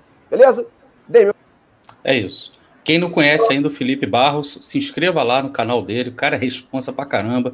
Faz um trabalho de apuração muito bacana, muito legal. O Matheus até conhece ele, né? Fala, padrinho. Eu, eu só vou complementar, já dei minha opinião. Vou, agora contigo aí, você vai tecer seus comentários. Mas só vou complementar. Botafogo, né, que eu vi aí o pessoal escrevendo. Botafogo, o contrato, alguém falou aí, não sei aonde também, que é mentirada do caralho, tô cansado dessa porra mas, enfim, se for verdade, o contrato é unilateral, quebra unilateral se ele for suspenso pelo doping. Então seria, né, Botafogo pretendendo realmente que ele não seja suspenso e que ele seja último na Série B. Isso significa o Botafogo que, o, que a gente vai perder o Navarro. Não tem dúvida disso. Isso significa que você vai ter Rimé e Fernandão para disputar a vaga e que Fernandão vem para ser titular, Rimé vai fazer biquinho, o ambiente do clube vai vai pro buraco, coisa que a gente está falando aqui, mostrou dentro de vestiário e tudo, que está maravilhoso. Uma desculpa te interromper, padrinho. Eu acho que o He-Man não renova, tá? Acho não, que não renova. Essa série B. Ah, tá. Fernandão não é suspenso, vem agora para poder jogar, né? E aí você tem He-Man. Você vai tirar o Navarro, sai, porque não iam contratar, né? Tem o Guilherme Santos na parada aí, né? Que eu já mostrei. Mas nada, não faz sentido. Nada faz sentido. Mas Deixa eu ler o comentário do Pisolato aqui, que é um superchat que ele mandou pra gente. Anderson não quer mais o Guilherme Santos. É, laranja podre, Anderson, né? Laranja podre no grupo. Foi negociado uma solução com seu empresário. É menos ruim do que manter Guilherme Santos no time. É a opinião do, do Pisolato. Ele, ele aparentemente, eu não sei se, Pisolato, não sei se é isso que você está dizendo. Você prefere trazer, na verdade, o, o, o Fernandão como contrapeso para poder liberar o Guilherme Santos, que é um arranjo que se faz com o empresário, não que é deixa, parte, é parte do Duran e do Botafogo. Tá? Não deixa de estar errado, não deixa de ir na contramão da porra do. Não, é, não tô assim contigo, não, amigo aí, Pisolata, nosso amigo de muito, muito, muita longa, de longa data aqui. Mas eu fico puto porque vai na contramão do discurso de profissionalismo da porra toda que a gente está recebendo no lombo aí nesses últimos dias e todo mundo batendo palma. Pegar dinheiro com o Montenegro para pagar o Chay tá errado. Não me interessa. Pegar dinheiro para trazer o Rafael do, do, do Adnet, do, do, do Felipe Neto, tá errado. Não tem profissionalismo nenhum e porra nenhuma disso. Me desculpem, mas não tem. E eu não abro mão dessa, da, da, do, do, que eu entendo que é correto. Ninguém vai. Não vão me calar. No dia que eu cansar dessa porra, eu saio ou então se cansarem de mim, me tiram. Mas eu não vou vir aqui falar coisa que eu não concordo. Não vou passar a mão em, em, porque está trazendo Rafael, porque contratou o Chay, está errado. Não tem profissionalismo nenhum em pegar um real com Montenegro. Fizemos uma porra de uma ação no Ministério Público para pegar a gestão temerária. E eu fiquei diuturnamente nesta porra aqui pedindo para a galera assinar. Então, não, comigo não. Comigo não tem. Um real, 15 centavos do Montenegro tá errado. Felipe Neto tá errado. E para a gente se livrar do Guilherme Santos, tá errado. Está errado. É o modus operandi que habita o Botafogo há 40 anos, se não mais. Essa é a minha opinião. Agora, divergir, divergir da minha opinião é a coisa mais fácil que tem, até porque eu fico puto, grito, falo, aí você olha para mim e fala, essa porra é maluco, essa porra sabe nada, é grosso, né, grosseiro, ignorante. E segue o jogo. E eh, eu ia colocar com relação ao Fernandão a seguinte questão. Eu, eu acho que o, que o Rafael Moura não renova com o Botafogo. É, independente de se, de se vai se classificar para a Série A ou se não vai, se permanecer da B também, acho que não renova com o Rafael Moura. tá? E acho que, é, mesmo que essa contratação vingue, a ideia também não é que o Fernandão seja titular. A perda do Navarro é iminente, todo mundo sabe disso, né? É, e eu tenho minha opinião com relação à perda do Navarro, que a gente é, comeu mosca, comeu mosca feio pra caramba. É, quando eu falo a gente, diretoria do Botafogo. E é, a, a, aposta, na verdade, é no Gabriel Conceição. Eu acho que o Gabriel Conceição é o nome, na verdade, que vai ser promovido né, para o time, time profissional do Botafogo. É, vai ser feito o trabalho com ele da mesma maneira que foi feito com o Navarro, só que o, o Gabriel Conceição já está com contrato renovado com o Botafogo né, por, um, por um bom né, por um bom período. Então, é, da maneira é assim mesmo, se for isso, é arriscado, tá? Porque o Gabriel Conceição, na verdade, a gente não tem nenhuma garantia que ele chegue e ele consiga o mesmo desempenho, consiga se desenvolver da mesma forma que o Rafael Navarro. Não é toda hora que isso vai acontecer. Então, a contratação de um centroavante para o ano que vem, ela continua, eu concordo com o Felipe Barros, continue aberto. A, a vinda do, do, do, Fernandão, na verdade, é para ocupar o espaço que o Rafael Moura vai deixar quando ele sair. É só isso. E, e eu tenho lá minhas dúvidas se isso agrega alguma coisa tecnicamente para o time porque é, pelo estilo de jogo né, do, do, do, Fernandão, a gente viu, por exemplo, no, no, no, jogo que a gente teve, Rafael Moura em campo com mobilidade zero, como é que o Botafogo teve uma extrema dificuldade para conseguir jogar. Com o Fernandão não vai ser diferente disso. Não casa com o estilo do jogo, de jogo do Botafogo, não casa com essa proposta. Que, o que a gente viu, por exemplo, contra o Londrina, 4 a 0 foi construída, uma goleada foi construída porque foi fundamental a movimentação dos jogadores. Então, do ponto de vista técnico, eu estou opinando aqui do ponto de vista técnico também, porque André já falou tudo que tinha que falar sobre a outra questão, né? É, também não faz sentido. Na minha opinião, não faz sentido. Então. A Série A, é, principalmente, né, que é o que a gente pretende. A principalmente. É. Nada faz sentido. Pois é, exatamente. A dona Lima está dizendo. Está aberto o áudio aí. A dona Mima está dizendo aqui: isso mostra a continuidade das ações nefastas do Montenegro nos bastidores do clube. Montenegro nunca saiu do Botafogo, ele continua no Botafogo, continua operando no Botafogo, e isso é realmente uma coisa extremamente danosa né, para o clube, extremamente danosa para o clube. Né? E eu não sei quando que a gente vai se ver livre do Montenegro, talvez só quando é, se um dia houver realmente algum tipo de, de, de investimento, profissionalização, como a gente está careca de falar aqui, eu já, não, já nem falo mais sobre esse assunto também. É, aí pode ser que a gente se veja livre do Montenegro um dia. Antes disso, eu não acredito. Tá? É, e aí é muita, muita gente questionando aqui se subir para a Série A, né? E o Felipe Barros foi até elegante, bateu na madeira três vezes lá. Ele que nem é alvinegro, tá? É, bateu na madeira três vezes. E a gente tem esse dado aqui que eu quero colocar para vocês na tela, tá? Só um minutinho. Tá aí. Porque isso é outro tema que a gente tem que discutir hoje. As chances que o Botafogo tem é, de subir, né, principalmente depois da vitória contra o Londrina, aumentaram para 74%. Tá? Botafogo, dentro da, esse, é, esse é do Infobola, esse quadro aqui é do Infobola, e eu vou colocar um outro quadro na tela para vocês aqui, que não é do Infobola, é do, da UFMG, tá? Da Universidade Federal de Minas Gerais. Deixa eu ver se eu acho ela aqui. Ih, rapaz, subiu, sumiu a, a UFMG aqui. Bom, enfim, achei. Uh, tá aqui no, no, na, na, tela para vocês. O Curitiba, é, no, no Infobola, o Curitiba aparece com 94%. Aqui na UFMG aparece com 90,5%. Mas o Botafogo, que no Infobola aparece com 74%, aqui na UFMG aparece com 75,5%. Aqui eu tenho até mais chances de classificar é, para a Série A. E é por isso que eu queria colocar mais uma enquete para vocês aqui para a gente debater. Espera aí, eu já acho ela aqui. Cadê? Enquete.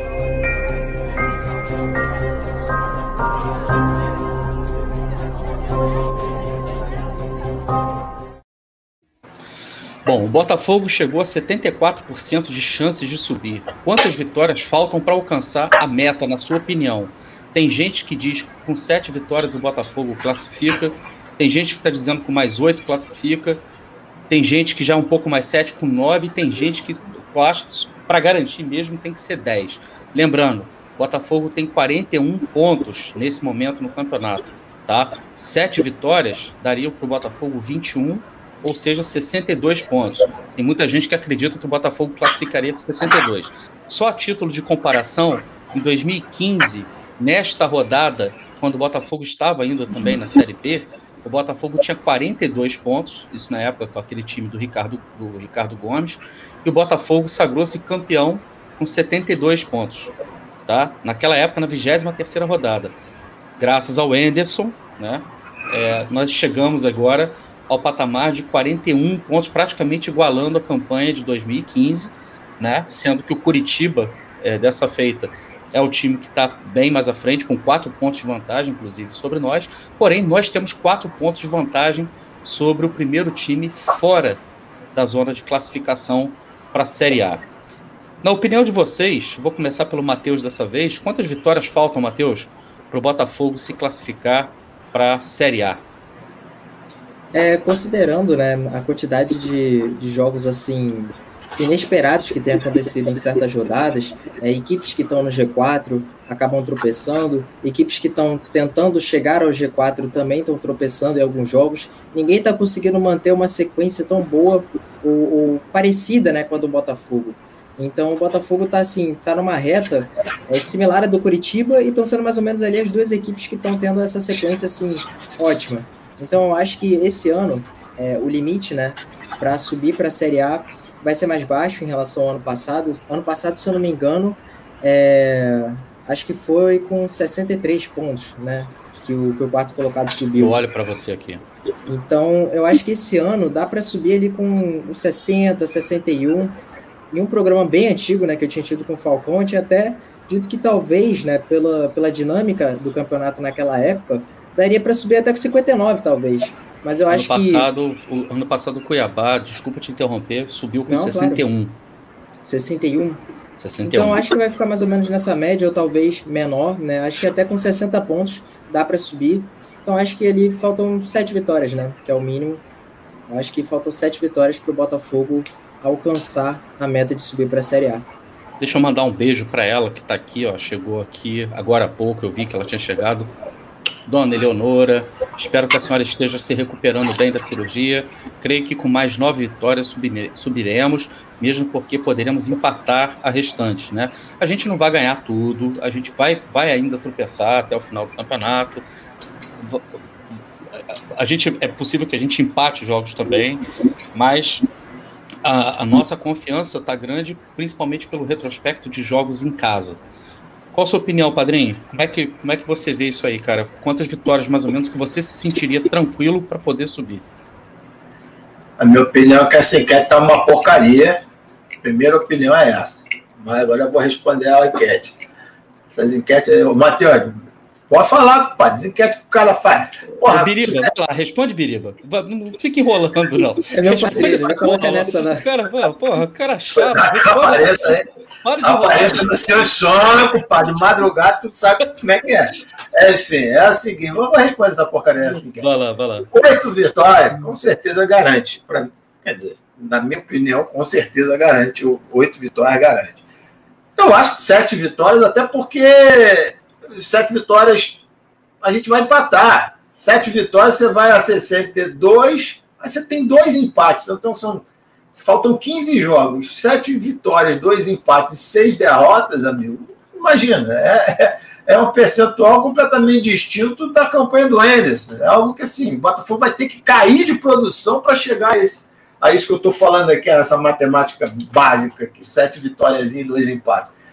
Então, assim, é, eu vejo, na verdade, o Botafogo com essa campanha histórica aí do Anderson uma coisa de louco que eu não vejo em Série A, não vejo muito time aí, enfim, é, conseguiu estar hoje num patamar de tranquilidade. Óbvio, não pode né, botar salto alto, não pode começar a achar que é o, o time a ser batido, tem que continuar na mesma pegada, na mesma toada. E eu vejo aí Curitiba, Goiás. Eu acho, eu, eu, eu acho o Goiás um time que joga melhor do que o Curitiba, na minha opinião. Não estou dizendo que vai, vai ser campeão, não vai ser campeão. Para mim, pouco interessa a porra de ser campeão. É, tomara que o Botafogo seja, mas para mim não importa. Quero garantir o acesso. Então, assim, eu acho que Goiás, Curitiba, Curitiba, Goiás e Botafogo, eles estão numa pegada muito tranquila, né?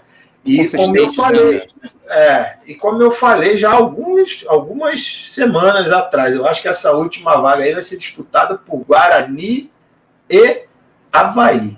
Eu não acho o CRB com força para se manter aí no meio dessa galera aí, não.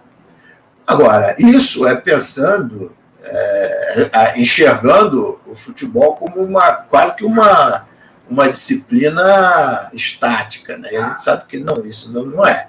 Olhando para o campeonato como está hoje, eu diria que essa, para mim, é a, é, a, é a chegada lá na, na linha final do campeonato. Mas tudo pode mudar. Né? Por isso que o Botafogo não pode, de forma alguma, perder o, e André, é muito importante, desculpa, Tássilo. É, e é muito importante né, o Botafogo tentar ser campeão da Série B, porque isso garante que a gente chegue mais longe na, na Copa do Brasil. Né? O Botafogo evita pegar aqueles times chatinhos, né? Que a gente normalmente é, faz todo esforço, faz todo esforço para tropeçar, né? Acaba indo para penalidades. É todo aquele Mas sofrimento tem. de, do Copa do Brasil que a gente conhece.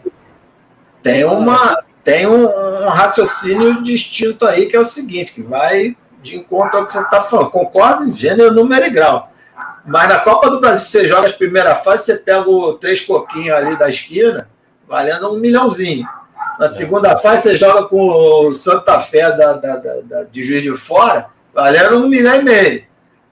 Você já entra nas oitavas pegando o Grêmio, pegando o Inter. Ganhou porra nenhuma, não sei. Existe é também, é justo. É, é um pensamento justo. É um raciocínio, mas for precisa de dinheiro. Não estou dizendo que não vai jogar para ser campeão, não. Estou dizendo que Sim. se classificou, amigo, levanta a mão para o céu, tá tudo maravilhoso. Não tem problema ficar em quarto, não tem problema nenhum. Tem problema é ficar em quinto para baixo. Né? E óbvio que isso aí a gente falei, é mais óbvio do que o homem andar para frente. Lá que tem um maluco que anda para trás, né? O Luciano está dizendo aqui, falando em Biriba, como anda o cão do Bortolato? Agora eu não sei se ele está chamando o Bortolato de cão ou se ele está perguntando do Snoopy, né, cara? Snoopy não, tem a terceira cara, opção, não, tem a terceira alternativa, não sei que você está... Não, alternativa é uma só, sei lá. Falei, tem uma terceira opção que é o seguinte, você não estava ou não viu a porra da live. O, o Bortolato precisou sair da live por causa do, do cachorrinho dele, do cachorro dele, do cão dele, pelo menos foi isso que ele disse. Mas aí a galera tava dizendo aí que não foi bem o cachorro que, que deu as ordens lá para ele sair da live, não. Então, é isso que o Luciano tá zoando. Cada um tem um cachorro dentro de casa aí, né? Quem é casado, e tem uns cachorros bravos, compadre. Então, o Luciano tá brincando com relação a isso. Alô, Bortó. A Nath tá me zoando aqui, me chamou de biriba no grupo. Tá bom. Isso aqui, ó. É. É, desculpa. Vocês estão de bobeira. Desculpa. Tá bom muito mais Cooper do que Alice. Beleza. O, o Carlos Renato está falando aqui, Társilo, concordo com você. O Botafogo tem que cair de produção para fazer 65 pontos, com seis vitórias, seis empates, três derrotas em 16 jogos. Ainda vou, vou além, tá? O Botafogo ainda tem oito jogos em casa, sendo que o Botafogo tem o melhor retrospecto em casa, contra adversários diretos na, na, na, na briga pela classificação. Por exemplo, pega o Sampaio Correia e pega o Havaí. Havaí, pega o CRB, pega CRB. Todos esses, todas essas equipes aqui no Rio. É aquilo que o André já tinha falado. É só, só o Goiás, Goiás que joga que... fora. Todos é. esses na, ali na primeira parte, né, praticamente. Assim, se, você, é, se, vocês, se vocês quiserem, o jogo contra o Vasco é no Rio. É, embora seja em São Januário, a gente tem a vantagem, na verdade, de não ter deslocamento, não tem aquele problema de logística, de, trans, de, de translado, né? Eu estava conversando com o Depp esses dias, ele estava me contando uma coisa que eu fiquei estarrecido, cara. O jogo do Botafogo foi contra quem, cara? Foi contra o Curitiba? Agora, é, foi contra o Curitiba. Ele foi, né? O, o Depp sempre cobre o jogo, o jogo em loco, né? Ele chegou a Curitiba, cara. O Botafogo ainda estava em Brasília fazendo escala. Porque o Botafogo não, não tem grana para fazer o, o voo direto entendeu? Para a cidade que vai jogar. Então, o jogo contra o Vasco, por ser, por ser um jogo de, de, de por ser um clássico no Rio de Janeiro, né? E provavelmente, eu não sei, pela situação que, que, que se desenha, Eu acho muito difícil o Vasco conseguir é, reagir né, a tempo de brigar é, por uma das vagas. Assim, nada é impossível, tá? Nada é impossível. Eu não estou aqui jogando praga no Vasco, nem nada, nem torcendo contra, não, não, não se trata nada disso. Eu só estou dizendo que hoje a probabilidade, por exemplo, do Vasco classificar para a Série A é de 4%, segundo Infobola. Uma probabilidade muito remota. Os próprios vascaínos, muitos amigos vascaínos que eu tenho, inclusive, já jogaram a toalha. É, e, e, com a contratação do Fernando Diniz, né, é, eles já acreditam que o trabalho do Fernando Diniz, como é aquele tipo de trabalho que é feito no médio e longo prazo, já é uma contratação visando a Série B no ano que vem. E um elenco que não condiz com, a não ser que o Fernando Diniz vai fazer um. vai, vai mudar o esquema tático que ele sempre utilizou aí a vida inteira. E por isso, inclusive, se deu mal em muito time bom. Que é, é da posse de bola, do toca a bola daqui, toca a bola de lá, toca a bola daqui, saída de bola. O goleiro não pode dar chutão, tem que o goleiro tocar para o lateral, voltar para o goleiro e voltar. Amigo, olha o time do Vasco, as lambanças, né? Não estou esculhambando aqui o Vasco, não, mas olha as lambanças que o Vasco. Jogos que o Vasco perdeu a os últimos jogos aí com lambança de zagueiro, de goleiro, de assim. E outra, até a, a, adaptação do time a esse esquema tático que é completamente diferente da grande maioria dos treinadores. O Fernando Diniz faz um trabalho que é diferente. Não sei, ou o Fernando Diniz vai mudar e vai chegar lá e vai. Mas ele e, tem e, e, confiança também, né? É, o jogador então... tem que ter confiança para dar esse tipo de passe, sair com calma na, da, do início da, da área, então é complicado. Vai sair cara. jogando no, no, no, no, com o pé com quem? Com o Vanderlei? Exatamente. Não é característica do Vanderlei. O Vanderlei, inclusive, saiu. O Vanderlei saiu do Santos, né, cara? Com o, era o São Paulo. E São Paulo e Fernando Diniz têm esquemas de jogos parecidos, sistemas de jogos parecidos. Que ambos gostam do, do, do, a saída de bola começa com o goleiro com o pé, o goleiro tem, tem que saber jogar com o pé. O Vanderlei saiu do Santos por causa disso, né, cara? É, e por que, que eu estou falando disso, sobre isso com, sobre, é, a, com relação ao Vasco? Porque o Vasco, a gente vai pegar o Vasco aqui no Rio, pode ser que o Vasco já não esteja mais disputando. Então, é, é um jogo, inclusive, que seria até mais tranquilo para o Botafogo enfrentar é, o Vasco, um clássico local. É, clássico é clássico, a gente sabe disso, mas poderia ser. Não, não teria o complicador do Vasco ainda estar brigando por vaga. É isso que eu estou querendo dizer e vice-versa, já diria Jardel. É, clássico é clássico e vice-versa. Jardel, o Matheus. O Matheus ia falar aqui, do, se Matheus fosse da época do Jardel, ia elogiar, ia estar tá eu falando, o Jardel é uma merda, e o Matheus ia estar tá aqui falando que ele é craque. Porque ele tem uma, uma visão, ele tem a visão dos números. E, e o cara foi ídolo, inclusive, no Porto, mas era ruim demais de saber jogar futebol. Né? Fazia gol, faz parte. Eu, eu não vejo, é, é, é, eu vejo assim, os sete primeiros colocados aí serão, quatro dos sete serão os que, que alcançarão aí a, a meta do acesso. Qualquer coisa diferente disso vai ser exatamente Já. assim, completamente fora da curva, né, frente ao que a gente está vendo do campeonato. Então, quem que você chutaria hoje, André, desses, desses aí que estão com mais chances de classificar? É, Botafogo, falei, Curitiba, Goiás e Botafogo e a última vaga disputa. Quem vai, vão, vão brigar para mim, Guarani e Havaí. Acho que o CRB ele, ele não tem força para chegar mesmo, mesmo com quase 52% de chance de classificar, cara, o CRB. Eu, eu não vi essa porra desse percentual, não. Eu vi pela pontuação. Tá. Então, pela pontuação, não tá, a diferença não é tão grande assim. Óbvio que esse estudo aí, esses estudos, eles levam, o Matheus sabe melhor do que eu, levam em consideração também jogos em casa, contra qual adversário que você joga em casa, joga fora e tudo. Mas eu estou falando assim, dentro de campo, futebol demonstrado, é, enfim, na minha percepção de leigo, eu acho que Havaí e Guarani, eles roubam essa vaguinha do CRB aí. Um dos dois, né? O que, que, que você acha, Matheus?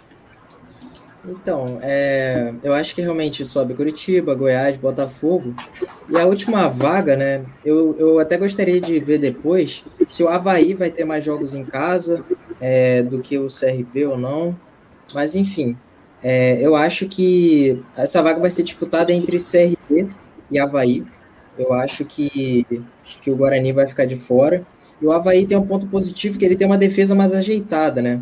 Porque ele sofre poucos gols então a gente já viu que na Série B, quando você tem uma defesa que sofre poucos gols, muitas vezes isso é importante, porque você consegue fazer aquele 1x0 sofrido e sai com os três pontos. O Botafogo fez bom uso disso. Então, acho que se eu fosse para chutar quem vai realmente ficar em quarto, acho que eu chutaria o Havaí. Mas uma coisa que eu queria até falar sobre o Diniz, né? Uma coisa rápida, eu fui olhar os números do Diniz, é, é, a quantidade de vitórias que ele teve em todas as temporadas que ele teve como técnico. Em nenhuma temporada da carreira dele, desde que ele começou como técnico, ele venceu mais de 50% dos jogos, 50% ou mais. E ele precisaria de um aproveitamento assim inacreditável com o Vasco para fazer o Vasco subir. Então, assim, é certo que a contratação dele é para é a Série B de 2022, que muito provavelmente o Vasco estará lá. É, cara, mas a gente também estava muito desacreditado com o Enderson quando o Botafogo contratou o Enderson.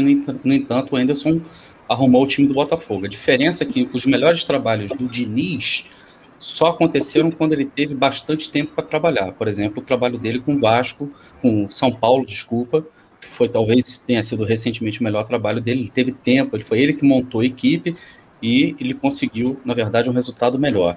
E é por isso que é temerário é, a chegada do Diniz, porque o, o, ponto fraco dele é defesa. E, e, o ponto fraco do Vasco nesse momento mais crítico é defesa. Gente, eu estou só pontuando aqui a questão do Vasco. Tudo pode mudar. Tudo pode mudar. O Vasco pode ganhar, como o Ricardo Salles está dizendo. É, foi o Ricardo Salles, não. Quem foi que falou aqui? Deixa eu ver aqui. O Alexandre Figueiredo. Ele até falou aqui, ó. É, se o Vasco ganha do CRB, muda essa história aí. Vamos com calma. Ainda briga caso ganhe a próxima rodada. Eu falei isso é, para os amigos lá no Portal 9, no programa do Almirante lá. Um abraço lá para eles. Inclusive, que se o Vasco emendar duas vitórias, pode animar e pode começar a ganhar também, assim como o Botafogo conseguiu emendar várias vitórias. Tudo pode vai ter que ganhar tudo, né? Vai ter que ganhar tudo. Já, Botafogo começou a ganhar há 11 jogos atrás. É isso aí. Já, já tem É, 11 sim. jogos a menos nessa É. brincadeira. E o que eu só preocupa, só eu vou passar para ti, só para mostrar que está na, tá na minha tela. Quando eu falo de Havaí e Guarani com relação ao CRB, até com relação para o Botafogo, mas a gente vê que os outros eu acho que esses três aqui, o futebol apresentado é, é, é digno de, de continuar em ascensão. Mas aí, percentualmente, a diferença é maior lá, né, na tabela que você mostrou. Mas aqui, Sim. ó, são três pontinhos, cara.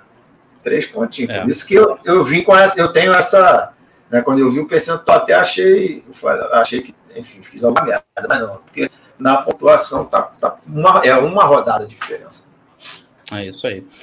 Galera, ah, padrinho, termina aí. O que, que você quer dizer é, para a gente fechar? Eu vou deixar o Matheus falar, que ele ia falar, porra. Deixa o Matheus falar É, alguma então coisa. Desculpa, desculpa. Vai lá, Matheus. Foi mal. Não, eu só ia, eu só ia falar que realmente é, é- foi bom você falar do Anderson, porque realmente era algo que a gente pensava do Anderson antes da chegada dele. Só que me assustou no Diniz, porque realmente é, é difícil você ver um técnico assim que, que tenha jogado em, que tenha treinado né, clubes em Série A, que nunca tenha é, passado uma temporada é, que tenha conseguido vencer pelo menos 50% dos jogos. O Anderson teve isso né, em, alguns anos do trabalho dele, 2012, 2013. 2012, inclusive, ele- venceu mais de 40 jogos, em quase 70, pelo Goiás. Então, o Anderson ele ainda tinha algo ali que ele mostrou de, de regular em certo momento. Tudo bem que era um risco enorme para o Botafogo, assim como está sendo um risco enorme do Diniz para o Vasco. Mas eu acho que realmente é assustador o, o que o, o- se o Vasco tivesse pensando em subir para a Série A ainda esse ano, seria assustador realmente trazer o Diniz. Também concordo. Quando eu vi, eu não entendi muito bem não qual é o projeto. Talvez o projeto seja mais de médio prazo. Mas enfim, eu não sei porque que a gente está falando de Vasco nessa porra. Porque isso também implica, isso implica no confronto que a gente vai ter com o Vasco. Pode ser que no momento que a gente for jogar com o Vasco, é, eu não sei daqui a quantas rodadas, mas pode ser que naquele, naquele momento, talvez os Vasco já não tenham mais chance de classificar para a Série A, entendeu? Tá bom. É, Eu- isso eu vou- pode influir na- na- no clássico, né? É isso que eu estou querendo Ah. dizer. Aceita a justificativa mediante tamanho da nossa amizade. Beleza, então tá bom.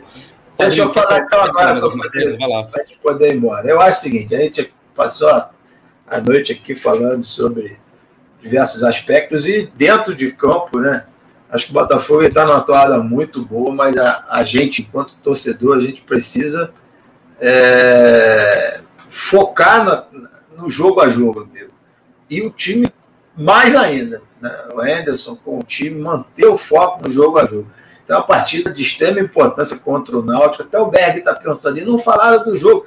Cara, ele está falando de todos os temas, até a semana inteira. A Botafogo tem programa todo dia. Em algum momento vai ser falado do jogo contra o Náutico. Hoje é segunda-feira, calma e elegância. Porra. Então, é, a gente tem uma partida de extrema importância contra o adversário tem a qualidade. Enfim, lá no começo do campeonato era o bicho-papão. Óbvio que agora perdeu né, muita coisa com o treinador que eles contrataram.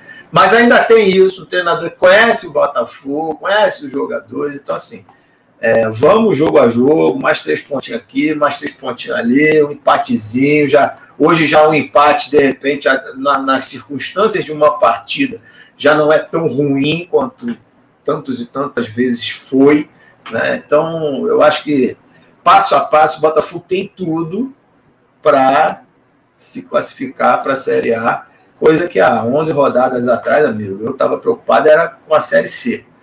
Então, estamos sim no momento dentro de campo de, de, de alegria, mas isso não pode se tornar, transformar em euforia.